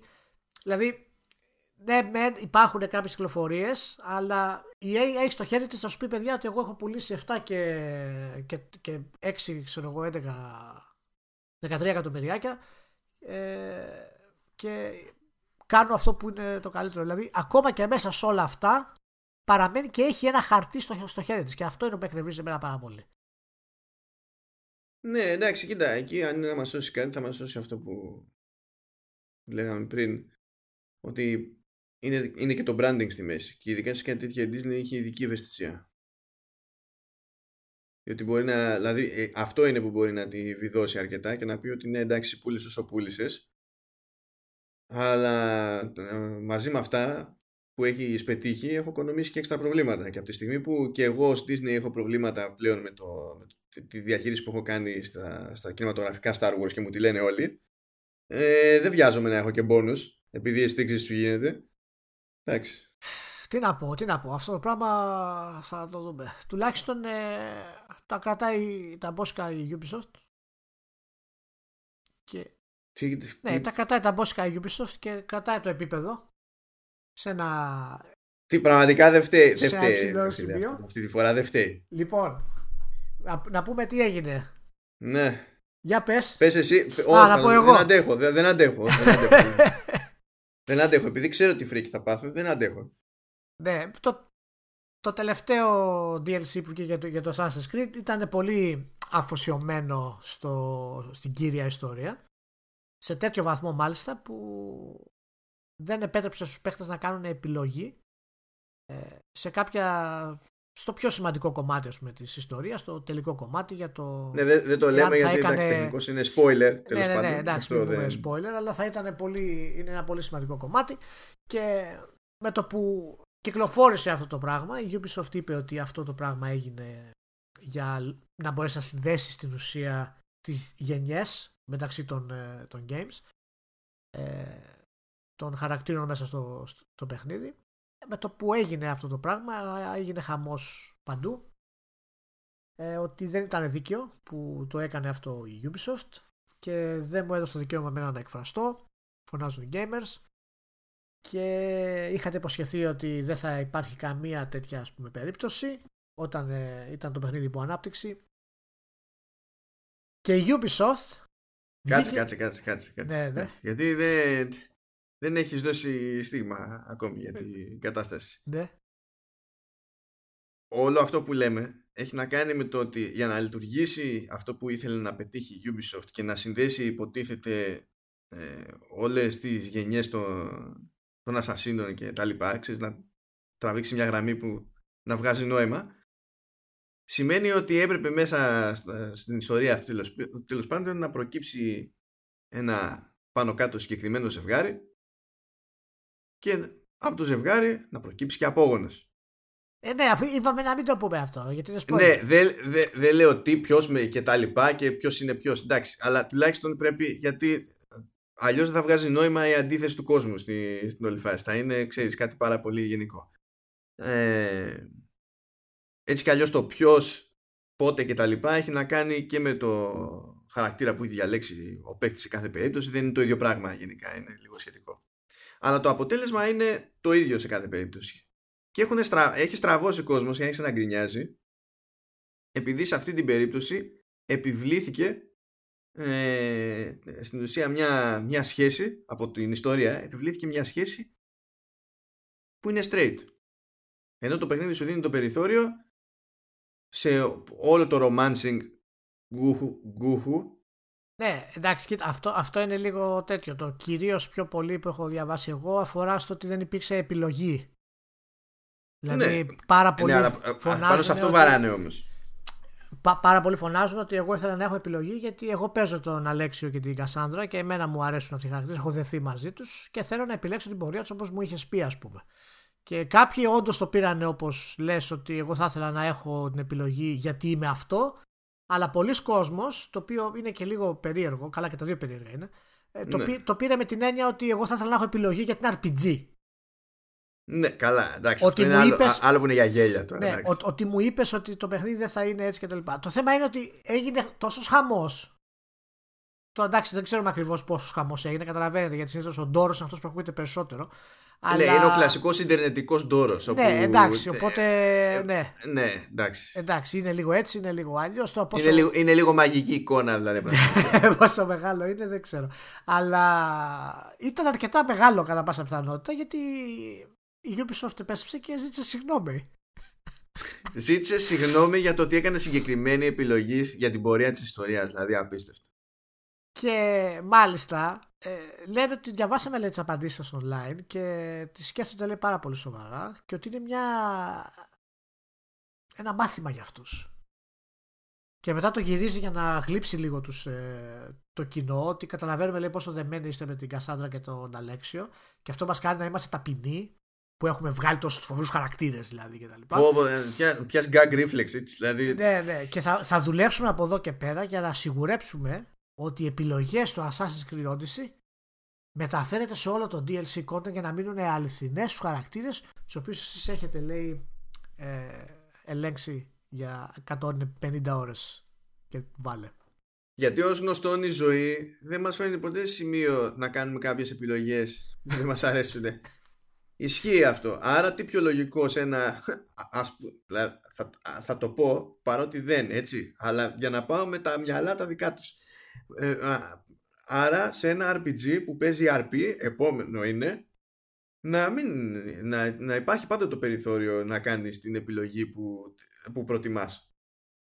Και να μην υπάρχει ποτέ, ε, να μην σου επιβάλλεται ποτέ καμία δύσκολη κατάσταση, ναι. καμία κόντρα κατάσταση. Γιατί δεν κάνει, δεν είναι ωραίο.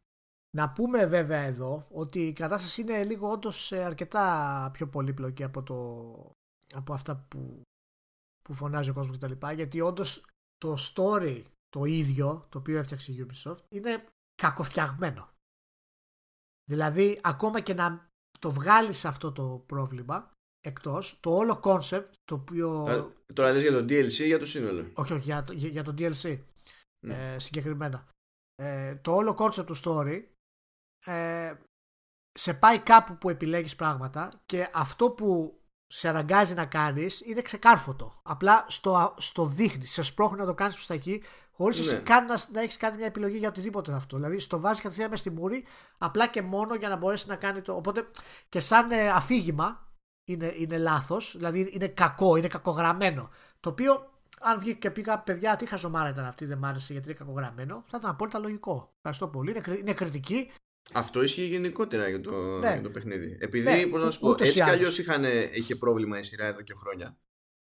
Τεχνικώς το, το Odyssey είναι βελτίωση και στην αφήγηση. Απλά επειδή τους τη βάρεσε να, έχουν, να πιάσουν τις διάφορες ιστορίες τους αποσπασματικά, καταλήγουν, ε, καταλήγουν σε, μια, σε ένα επίπεδο ελευθερίας που έχει ο παίκτης για το πώς θα προσεγγίσει ε, πότε θα πιάσει την κάθε ιστορία και, που, και πόσο θα ασχοληθεί μαζί της ώστε να δημιουργεί πρόβλημα η μία ιστορία στη ροή της άλλης που αυτό είναι ένα γενικότερο ζήτημα δηλαδή, που έχει το παιχνίδι παρότι είναι και καλά να σου πω, για τα δεδομένα της σειράς. είναι βελτίωση αυτό το πράγμα ναι, ναι. Να, να, να σου πω κάτι εσύ ε, εγώ δεν καταλαβαίνω δεν καταλαβαίνω τον όλο ε, ντόρο για το ότι δεν μου έδωσε την επιλογή να κάνω. Εντάξει, το καταλαβαίνω ότι έχεις πει ότι θα σου δώσω την επιλογή και θα μπορείς να ελέγξει τον χαρακτήρα σου όπως θέλεις μέχρι το τέλος και σε όλο το DLC κτλ. Αφού θες να κάνεις ένα story το οποίο να είναι focused. Έτσι, γιατί δεν γράφεις ένα normal story με ό,τι έχει γίνει. Έτσι. Και όλο παρουσίασε το ένα focus story. Βάλ το σε ένα τελικό story που να κλείσει την όλη κατάσταση. Δημιούργησε μια γενική, ε, μια, μια γενική αφήγηση πάνω σε αυτό αν θες να συνδέσεις κάτι. Γιατί μπλέκεις επιλογές του παίχτη και ταυτόχρονα κάτι το οποίο είναι ε, μεμονωμένο και πολύ συγκεντρωμένο σε μια επιλογή την ώρα και τα βάζεις στο ίδιο DLC. Ταυτόχρονα. Δηλαδή, αν και ο άλλος θα σου πει: Παιδιά, εντάξει, εγώ έχω χαλάσει 200 ώρες σε αυτό το πράγμα. Δεν θέλω να κάνω αυτό το πράγμα που μου λες να κάνω. Δεν το θέλω να το κάνω. Εάν του έχεις δώσει επί 200 ώρες αυτή την επιλογή και αυτό είναι το μικρό συν που δίνω στους gamers οι οποίοι έχουν ε, κάποιο επιχείρημα πάνω σε αυτό και δεν λένε χαζομάρες ότι αισθάνονται ότι είναι λίγο στράφη αυτό το πράγμα. Έτσι όπως είναι.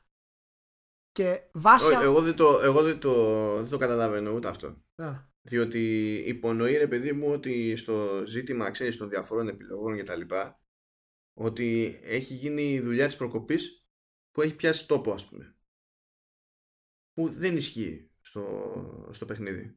Υπάρχουν κάποια σημεία τέλος πάντων. Ναι, αλλά σου έχει δώσει επιλογή στο παιχνίδι. Ό,τι επιλο... Ναι, ρε παιδί μου, αλλά ό,τι επιλογή και να κάνεις εκεί πέρα, η... το παιχνίδι ε, ε, αποτυγχάνει να δημιουργήσει μια βαρύτητα της προκοπής. Οπότε δεν έχει, δηλαδή, ε, τι κάνεις, τι δεν κάνεις. Εντάξει, αλλά αυτό ξέρεις, ο άλλος τώρα μπορεί να, μπορεί να πιστεύει ότι του δημιουργεί βαρύτητα αυτό. Δηλαδή, άμα το πάρει ο άλλος, ότι άμα κολλήσει ο άλλος ότι αυτό είναι εμένα, εμένα με φτιάχνει αυτό το πράγμα. Είναι ναι, σε, με, αυτό το σκεπτικό, με αυτό το σκεπτικό, σε κάθε περίπτωση ο καθένας μπορεί να έχει κολλήσει με το οτιδήποτε. Δεν μπορούμε να μπούμε στη διαδικασία να το μετρήσουμε με το προσωπικό γούστο του καθενός. Ναι, γι' αυτό σου λέω ότι ακριβώς αποφάσισε ένα από τα δύο κάνε. Άμα κάνεις DLC. Αφού ξέρεις ότι η κατάσταση είναι έτσι, Προφανώς δεν τους βγήκε κάτι στο story, κάτι ξεχάσανε από το story, κάτι έγινε και τα βάλανε όλα μαζί σε αυτό το αχταρμά. Και μέσα σε αυτό το αχταρμά έχουμε τους όλους τους κάφρους που βγαίνουν και αρχίζουν και κράζουν. Είτε για το ότι ε, εγώ είναι σεξουαλικό αυτό υπονοούμενο και εγώ δεν είμαι τέτοια. Είμαι μισό αγόρι, μισό κορίτσι και τρία τέταρτα καρότο. Ναι, εντάξει, γονατιά στην καροτίδα δεν είναι. Εντάξει. Δηλαδή, άμα δεν καταλαβαίνεις ότι κάπως πρέπει να λειτουργήσει μια συγκεκριμένη ιστορία και δεν μπορείς να του τη λες του αλλού επειδή θέλει να σου πει συγκεκριμένη ιστορία, από την χάνει να στην πει. Έτερον εκάτερον. Είναι προφανές ότι προσπαθεί να σου πει μια συγκεκριμένη ιστορία. Δεν γίνεται να, να καθόμαστε και να λέμε ότι ο μόνος τρόπος να συντονιστούμε με μια ναι. ιστορία είναι να αντιπροσωπεύει εμάς εξ ολόκληρου. Δεν γίνεται ρε παιδί μου, δεν γίνεται. Και μέσα σε αυτό το πράγμα έχουμε και την άλλη καφρίλα το οποίο άρχισα, έγινε και πόλα ακόμα στο push square που μου έστειλες. Ε, ε, τα καλύτερα σου, τα καλύτερα σου βρίσκω. Ε, ναι, βέβαια, για να με εκνευρίσει τώρα. Δηλαδή, να αρχίσω να σηκώνει μόνο μια χαρά ήρεμος. Ε, τι μόνο εγώ το... θα διαλύομαι, δηλαδή δεν κατάλαβα. Ρε πάνω εγώ δεν αντέχω, είμαι πάνω από 40, θέλω φροντίδα και προδέρμ. Το οποίο έχουν κάνει poll στο push square, να, να τρελαθώ δηλαδή, εάν οι developers λέει προδίδουν τους gamers όταν δεν μετράνε λέει επιλογές τους στο RPG. Δηλαδή, θα, θα, θα ξεφύγω ολοκληρωτικά. Θα το δούνε αυτό μερικοί developers οι οποίοι φτιάχνουν παιχνίδια με επιλογές και θα τα παρατήσουν και αυτά. Δηλαδή δεν υπάρχει αυτό το πράγμα. Όλο αυτό τώρα βασίζεται στη, στη, και καλά στην ανύπαρκτη πραγμα, στην πραγματικότητα παραδοχή ότι το Assassin's Creed Odyssey είναι RPG επειδή το είπε η Ubisoft. δηλαδή αυτό είναι λάθος από μόνο του, έτσι κι αλλιώς. Ναι, δηλαδή ας είναι action RPG. Πες το, ο, πες το όπως θέλεις σε αυτό το πράγμα. Αλλά δηλαδή ποια είναι η βάση σου για να μπεις στην όλη διαδικασία; Και πώς θίγεσαι σε αυτή τη φάση, πώς θίγεσαι σε αυτό το επίπεδο και, ε, ε, και εξακολουθείς και πιστεύεις ότι το Final Fantasy είναι RPG από τη στιγμή που δεν σου επιτρέπει να κάνεις RP. Πώς γίνεται να τα πιστεύεις αυτά τα πράγματα και τα δύο ταυτόχρονα; Ή σε νοιάζει το RP και θίγεσαι όταν δεν μπορείς να το κάνεις, ή δεν σε νοιάζει το RP. Δεν γίνεται να σε νοιάζει τη μία περίπτωση και στην άλλη περίπτωση ε, να, να είναι γιούχου. Είναι, είναι random. Αυτά τα πράγματα είναι στην τύχη. Δεν υπάρχει καμία συνέπεια, καμία λογική από πίσω. Το κερασάκι στην τούρτα σε όλα αυτά είναι συγγνώμη της Ubisoft. Καλά, δηλαδή, ναι. δηλαδή αυτό, αυτό, με, αυτό με έστειλε πάνω απ' όλα. Αυτό με έστειλε πάνω απ' όλα. Αυτό είναι που είναι το κερασάκι ολόκληρο και είναι αυτή η απολογητικότητα που έχει αυτή η εταιρεία μου ανεβάζει το αίμα στο κεφάλι. Γιατί είναι, είναι εταιρεία η οποία ακόμα παίρνει κάποια ρίσκα από τις μεγάλες εταιρείες.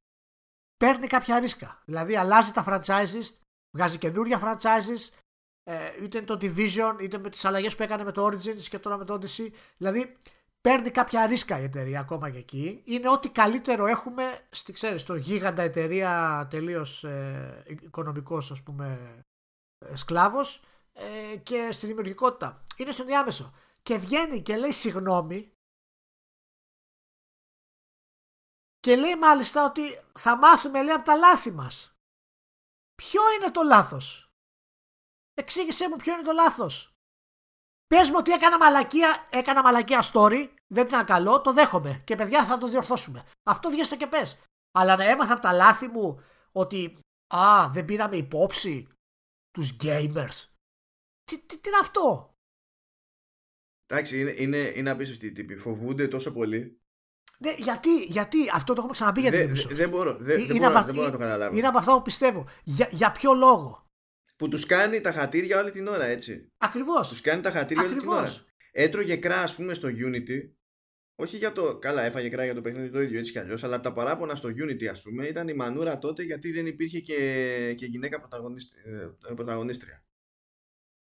Και γινόταν ο κακός χαμός εκεί πέρα. Πηγαίνει στο επόμενο παιχνίδι, πηγαίνει στο Syndicate και λέει: Πάρτε, έχω και, τη, και την Evil Fry. Και τώρα το έχει κάνει πιο σύστημα.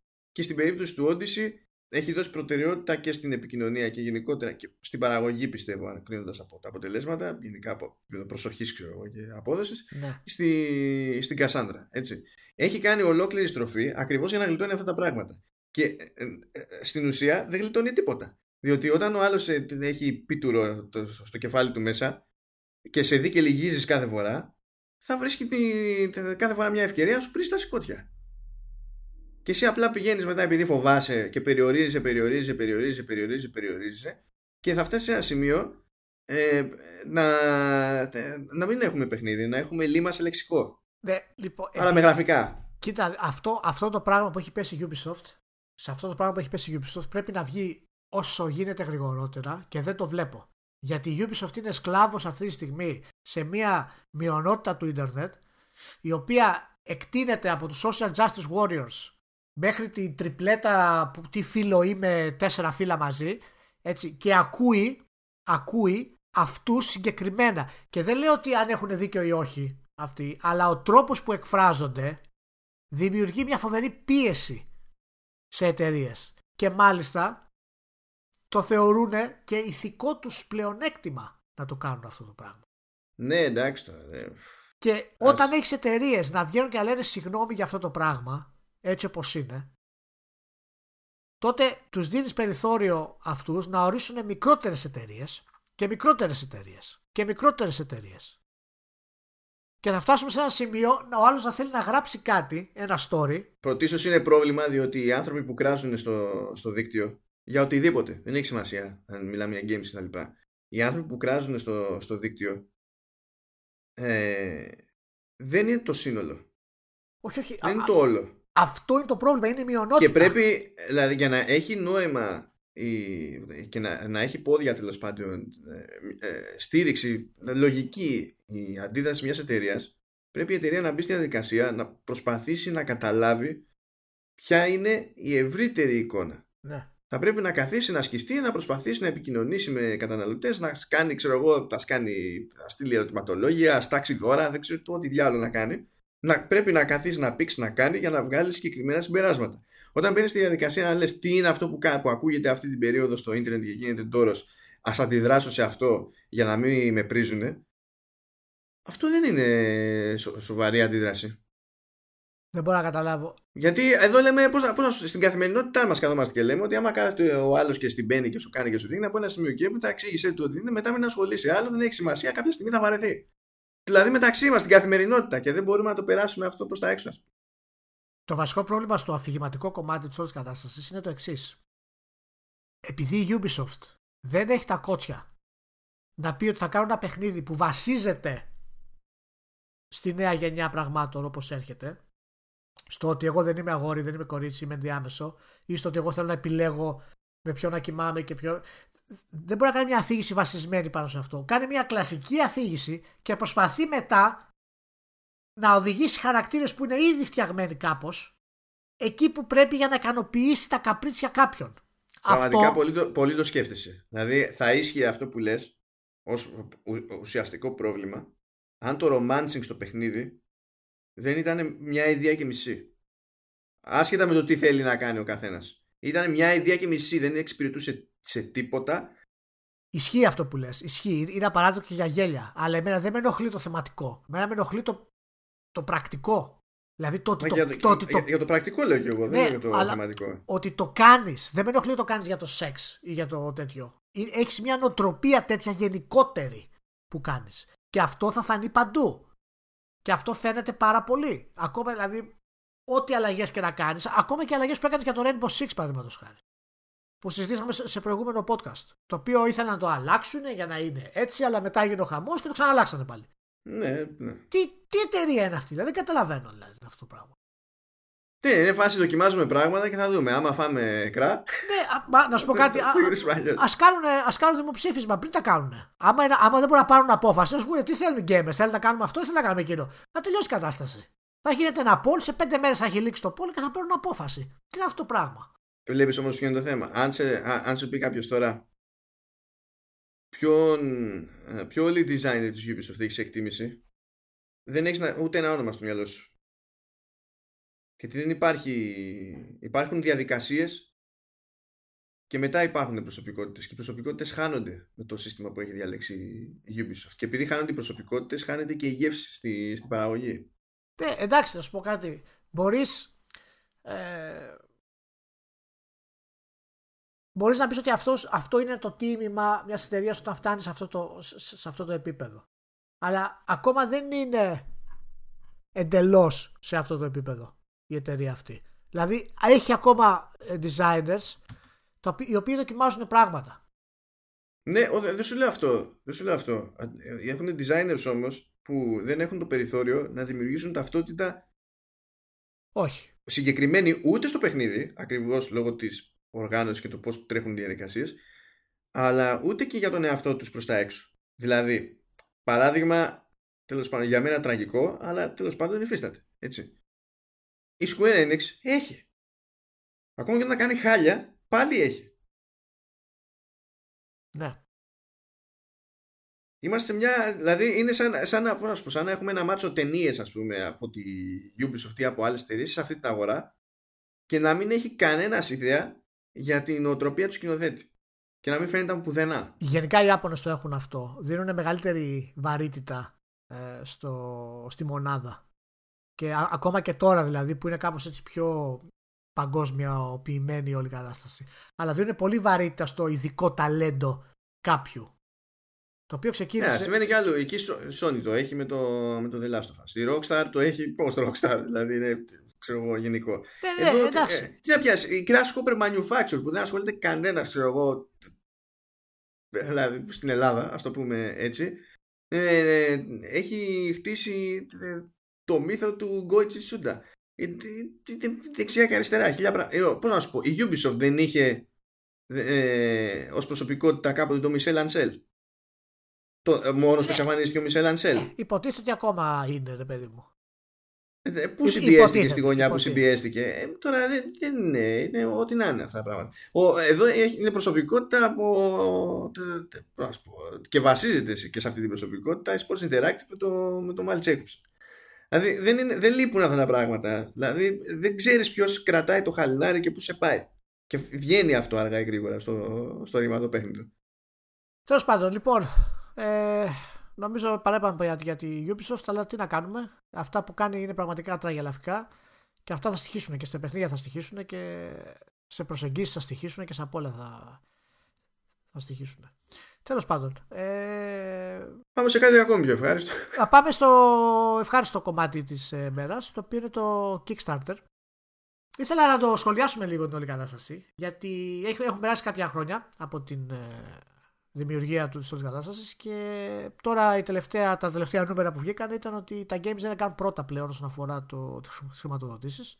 Mm-hmm. Και τα επιτραπέζια είναι κυρίως αυτά που παίρνουν χρηματοδότηση και μάλιστα ισχύει και για κάποια τα τελευταία χρόνια ε, ε, επίσης. Αλλά ναι. πλέον η διαφορά είναι σχετικά ε, μεγάλη. Το 2006, παραδείγματος χάρη, το Kickstarter ήταν το λιγότερο όλης της καριέρας του Kickstarter για games το οποίο είχαν κάνει ε, pledge για να πάρουν χρήματα κτλ. Και τα χρήματα που παίζουν ε, γενικότερα στο Kickstarter έχουν αρχίσει και πέφτουν ε, ιδιαίτερα. Και έχουμε φτάσει στο σημείο αυτή τη στιγμή ότι ένα τρομερό κίνημα το οποίο ξεκίνησε και ήταν πολύ σημαντικό όταν ξεκίνησε και μας έδωσε στιγμές και τίτλους τουλάχιστον ελπίδες για τίτλους, οι οποίου τους είχαμε θαμένου στο, στο σιρτάρι. Ε, να δώσει δηλαδή αυτή την ανάγκη για ανεξάρτητη χρηματοδότηση στον developer. Να έχει καταλήξει ε, να μην το εμπιστεύεται σχεδόν κανένας πλέον από τους, ε, από τους gamers. Εντάξει, κοίτα, γι' αυτό φταίνουν οι developers. Για πες μου. Γιατί, γιατί το λες ότι φταίνουν οι developers; Γιατί έχουμε πάρα πολλά παραδείγματα που ο σχεδιασμός που έκαναν οι developers όταν βασίζονταν ε, εξ ολοκλήρου σε χρηματοδότηση μέσω Kickstarter ο, α, απέδειξε ότι δεν νιώθουν να είναι επιχειρηματίες και πολλά παιχνίδια δεν καταφέραν να βγουν ποτέ ή βγήκαν λειψά ή δεν ξέρω και εγώ τι ή ακόμα και αν βγήκαν, βγήκαν με εκπληκτική καθυστέρηση. Οπότε αυτό σε ανθρώπους που έχουν δώσει χρήματα ήδη προφανώς δημιουργεί μια εικόνα για την όλη διαδικασία. Δηλαδή την επόμενη φορά και τη μεθεπόμενη φορά και την παραπέρα φορά ε, θα σφιχτείς λίγο παραπάνω μες στο μυαλό σου γιατί έχεις καεί από την προηγούμενη. Θα σου πω νούμεράκι όταν ξεκίνησε το Kickstarter το 2011. 300 παιχνίδια ήταν, δηλώσανε το, το pledge για να πάρουν χρήματα, χρηματοδότηση από τον κόσμο. Ε, το 12 από 300 πήγε στα 1400. Ναι, γιατί μυριστήκανε παραδάκι. Και την επόμενη χρονιά πήγε στα 1800. Οι επιτυχίες αυτών ε, των τίτλων είναι μάλλον σχετικές Γιατί για κάθε Westland 2 Pillars of Eternity που βγήκε Elite Dangerous που κατάφερε να βγει ε, βέβαια πήρε και άλλη χρηματοδότηση ξεκάρφω ότι το Torment το Tides of Numenera. Έχουμε παραδείγματα όπως είναι το Broken Age έχουμε το Star Citizen το οποίο ακόμα προσπαθεί να βγει το οποίο ξεκίνησε από εκεί και μετά στήριξε χρηματοδότηση στο δικό του site έφτιαξε δικό του site χρηματοδότησης στο το Star Citizen δεν πληρώνει τίποτα στο, στο Kickstarter και αυτή τη στιγμή χάνουμε ένα κομμάτι ή πέφτει ένα κομμάτι γιατί υπάρχει μια, μια άλλη, ένας άλλος οργανισμός, το FIG, το οποίο έχει ξεκινήσει αυτή τη στιγμή, στο οποίο... Καλά, και αυτό δεν είναι φρέσκο φρέσκο, είναι δύο-τρία χρόνια. Ναι, ναι, ναι, ναι. Ε, είναι ακόμα στα. Ξέρεις, δεν έχει πάρει πολύ μπροστά, ας πούμε, γιατί εκεί χρειάζεται πραγματικά χρήματα. Γιατί οι παίχτες δεν κάνουν απλή χρηματοδότηση, αλλά αγοράζουν και μετοχές στο παιχνίδι. Δηλαδή γίνονται mm-hmm. μέτοχοι στην όλη διαδικασία. Το φοβερό είναι ότι το. Το FIG το ξεκίνησε κάποιοι φίλοι μας από το, από το Kickstarter. Και ο Tim Saffer, ο οποίος ε, είναι ο πασίγνωστος ε, director με το adventure της LucasArts παλιά, το Urquhart, ο οποίος είναι ο, ήταν μάλλον το, το, το αφεντικό της Obsidian, τώρα είναι άλλος το αφεντικό είναι η Microsoft και ο Fargo. Αυτοί λοιπόν οι κύριοι, αφού πήρανε κάνανε τα, τα pledges που θέλανε να κάνουν για τα παιχνίδια τους, πήραν τα χρήματα αυτά, μας βγάλανε παιχνίδια τα οποία είναι σχετικά μέτρια και ύστερα δημιούργησαν το δικό τους site. Ε, ναι, μωρέ. Πήρανε ό,τι ήταν να πάρουν και δημιούργησαν το FIG το 2015, το οποίο ήταν απλά τέσσερα χρονάκια μακριά από το Kickstarter. Και για να καταλάβεις, δηλαδή το πρώτο το, το Broken Age, ας πούμε, που βγήκε της Double Fine, είχε μαζέψει 3 εκατομμύρια. Δηλαδή, και αυτοί έχουν ξεκινήσει αυτή τη στιγμή το, το FIG, το οποίο βέβαια ακόμα δεν έχει τους τίτλους που έχει το Kickstarter. Το Kickstarter παραμένει το μεγάλο όνομα, ας πούμε. Όχι, και, και δεν πρόκειται να τους πάρει. Δεν πρόκειται να γιγαντωθεί το, το FIG. Ούτε οτιδήποτε σαν το FIG. Αλλά τα χρήματα που έχει δώσει μέχρι φέτος, ας πούμε, για τη χρηματοδότηση είναι παραπάνω από το Kickstarter για games. Γιατί το Kickstarter είναι όλο και μικρότερο παραγωγές πλέον. Ενώ στο FIG, επειδή υπάρχουν, υπάρχει και η έννοια του μετόχου, τα χρήματα που παίρνουν ως χρηματοδότηση είναι πολύ μεγαλύτερα. Τώρα, εάν θα πιάσει αυτό ή όχι, δεν το ξέρω. Θα δείξει λίγο αυτή η κατάσταση. Μα δεν αλλάζει η δυσπιστία που χτίστηκε με το Kickstarter. Και υπάρχει και το άλλο το πρόβλημα. Ναι. Ε, α, ε, έγινε και άλλη μια ζημιά με το, με το Kickstarter. Φτάσαμε σε ένα σημείο που οι developers βάζανε ένα στόχο για την καμπάνια τους και στην ουσία αυτός ο στόχος δεν υπήρχε περίπτωση να φτάσει ποτέ για την παραγωγή αλλά έτσι και πιάνανε το στόχο και καλά το χρησιμοποιούσαν σαν απόδειξη σε publisher ότι υπάρχει αρκετό ενδιαφέρον για να πάρουν μετά χρηματοδότηση από publisher. Και περάσαμε μια εποχή όπου οι developers το έκρυβαν αυτό και τα μασάγανε. Που θα πεις εκεί πέρα φταίει και ο publisher. Όχι φταίει ο developer, γιατί ο developer συμφώνησε σε, τέτοια μόντα με, το, με τον publisher. Δεν ήρθε ο publisher και του είπε Κοίταξε να δεις ή αυτό ή πεθαίνεις. Η όλη κατάσταση πάντως ε, ε, ε, εμένα έχει ξεκινήσει ήμουνα μεγάλος υποστηριχτής του Kickstarter τουλάχιστον στη λογική ε, και αποδείχτηκε κατώτερο των, ε, των περιστάσεων ε, έχει βγάλει ορισμένες επιτυχίες αλλά οι επιτυχίες τους είναι βασισμένε κυρίως στην νοσταλγία δηλαδή παιχνίδια σαν το Westland 2 σαν το Torment, το Tales of Mendera, σαν το Pillars of Eternity τα οποία όντως κυκλοφόρησαν και όντως έχουν ένα επίπεδο δεν είναι δηλαδή ούτε μισοτελειωμένα, ούτε ξέρω εγώ κάκιστα. Είναι ένα ok παιχνιδάκια. Ε, είναι τόσο κολλημένα στη λογική του, του παλιού και αυτό μας λέει δύο πράγματα. Μας λέει ότι τα games είναι πλέον πολύ ακριβά στο development για να μπορέσουν να βγάλουν κάτι ουσιαστικό αλλά μας λέει και το άλλο ότι το Kickstarter είναι ίσως τελικά μια πλατφόρμα για πιο ερασιτέχνες για να κάνουν την επιτυχία. Πώς, πώς μας το λέει αυτό; Μας το, λέει, μας το λέει με την έννοια ότι τα παιχνίδια που έχουν ε, κυκλοφορήσει δεν χρειάζονται ιδιαίτερο ταλέντο πλέον για να γίνουν. Δηλαδή το, το Torment το Tales of Numenera ε, από πλευρά σχεδιασμού δεν είναι κάτι ιδιαίτερο καθόλου. Θα μου πεις έχει, έχει πάρα πολύ κείμενο και εκεί χρειάζεται κάποιον να γράψει. Αυτό το καταλαβαίνω. Okay. Αλλά από πλευρά σχεδιασμού ή το Pillars of Eternity, ας πούμε, δεν έχουν κάτι ιδιαίτερο. Βασίζονται όλα σε κλασικές φόρμες από την εποχή του Baldur's Gate και κάνουν επανάληψη αυτού του πράγματος. Το ίδιο έγινε και με τα Adventure. Ε, και βλέπω ας πούμε ότι ενώ ήταν ενώ περίμενα να βγουν πάρα πολύ ανεξάρτητοι και καινούργοι στο Kickstarter και να μας δώσουν αυτό το, τον πληθωρισμό που χρειαζόμαστε περισσότερο από ποτέ, πέσανε πάνω όλοι οι μεγάλοι, όλοι τα ονόματα, τα οποία έχουν μια, επειδή δεν μπορούσαν να βρουν για κάποιο λόγο ε, χρηματοδότηση από κάποιους άλλους και εξαφάνισαν όλη αυτή τη διαδικασία. Γιατί όταν έχεις τώρα τον άλλον και σου λέει, Εγώ είμαι ο, ο, ο Μπράμπεν, ας πούμε, και θέλω να κάνω το Elite Dangerous, ε, βέβαια θα του δώσεις λεφτά. Δεν θα του δώσεις τον άλλον. Είναι, είναι, εννοείται, δηλαδή είναι αυτόματο. Δεν είναι. Εγώ πιστεύω ότι μας έφαγε η κουλτούρα της αγοράς που συγκρούστηκε με την κουλτούρα του Kickstarter. Γιατί το Kickstarter δεν, δηλαδή, δεν μπορώ να το πάρω σε ένα ερασιτεχνικό εργαλείο όταν έχει ε, γίνει πώς να σου πω, ε, βάση για να στηθούν εταιρείες και εταιρείες και, και εταιρείες με hardware. Που δεν είναι. Α, δηλαδή, πολλοί μπορούν να βγουν σήμερα και να πούνε εντάξει, θα κουτσοδουλέψω και μπορεί κάποια στιγμή να βγει παιχνίδι. Το κάνω παραγωγή σε υπαρκτό προϊόν, χειροπιαστό, δεν είναι, δεν είναι καθόλου χαβαλές. Κοίτα, δεις, ε, εγώ μιλάω αποκλειστικά για games για αυτό το πράγμα. Α, εντάξει, γιατί επειδή το είπες πριν, ξέρεις ότι το Kickstarter είναι για πιο τεχνικό, νομίζω ότι ήταν γενικότερο σχόλιο για τον τρόπο με τον οποίο λειτουργεί η πλατφόρμα. Ναι, ναι, όχι, όχι. Όλη η συζήτηση γίνεται με αφορμή στα games. Ε, και δεν είναι ότι το Kickstarter το ίδιο είναι τεχνικό. Αν και η συζήτηση που μπορούμε να κάνουμε για το τι ελευθερία δίνει και το ότι αποφεύγει να θέσει κάποιους όρους είναι πολύ πολύπλοκη και το θεωρώ αρκετά τεχνικό σε κάποιο επίπεδο. Αλλά γενικά το Kickstarter είναι αυτό που είναι.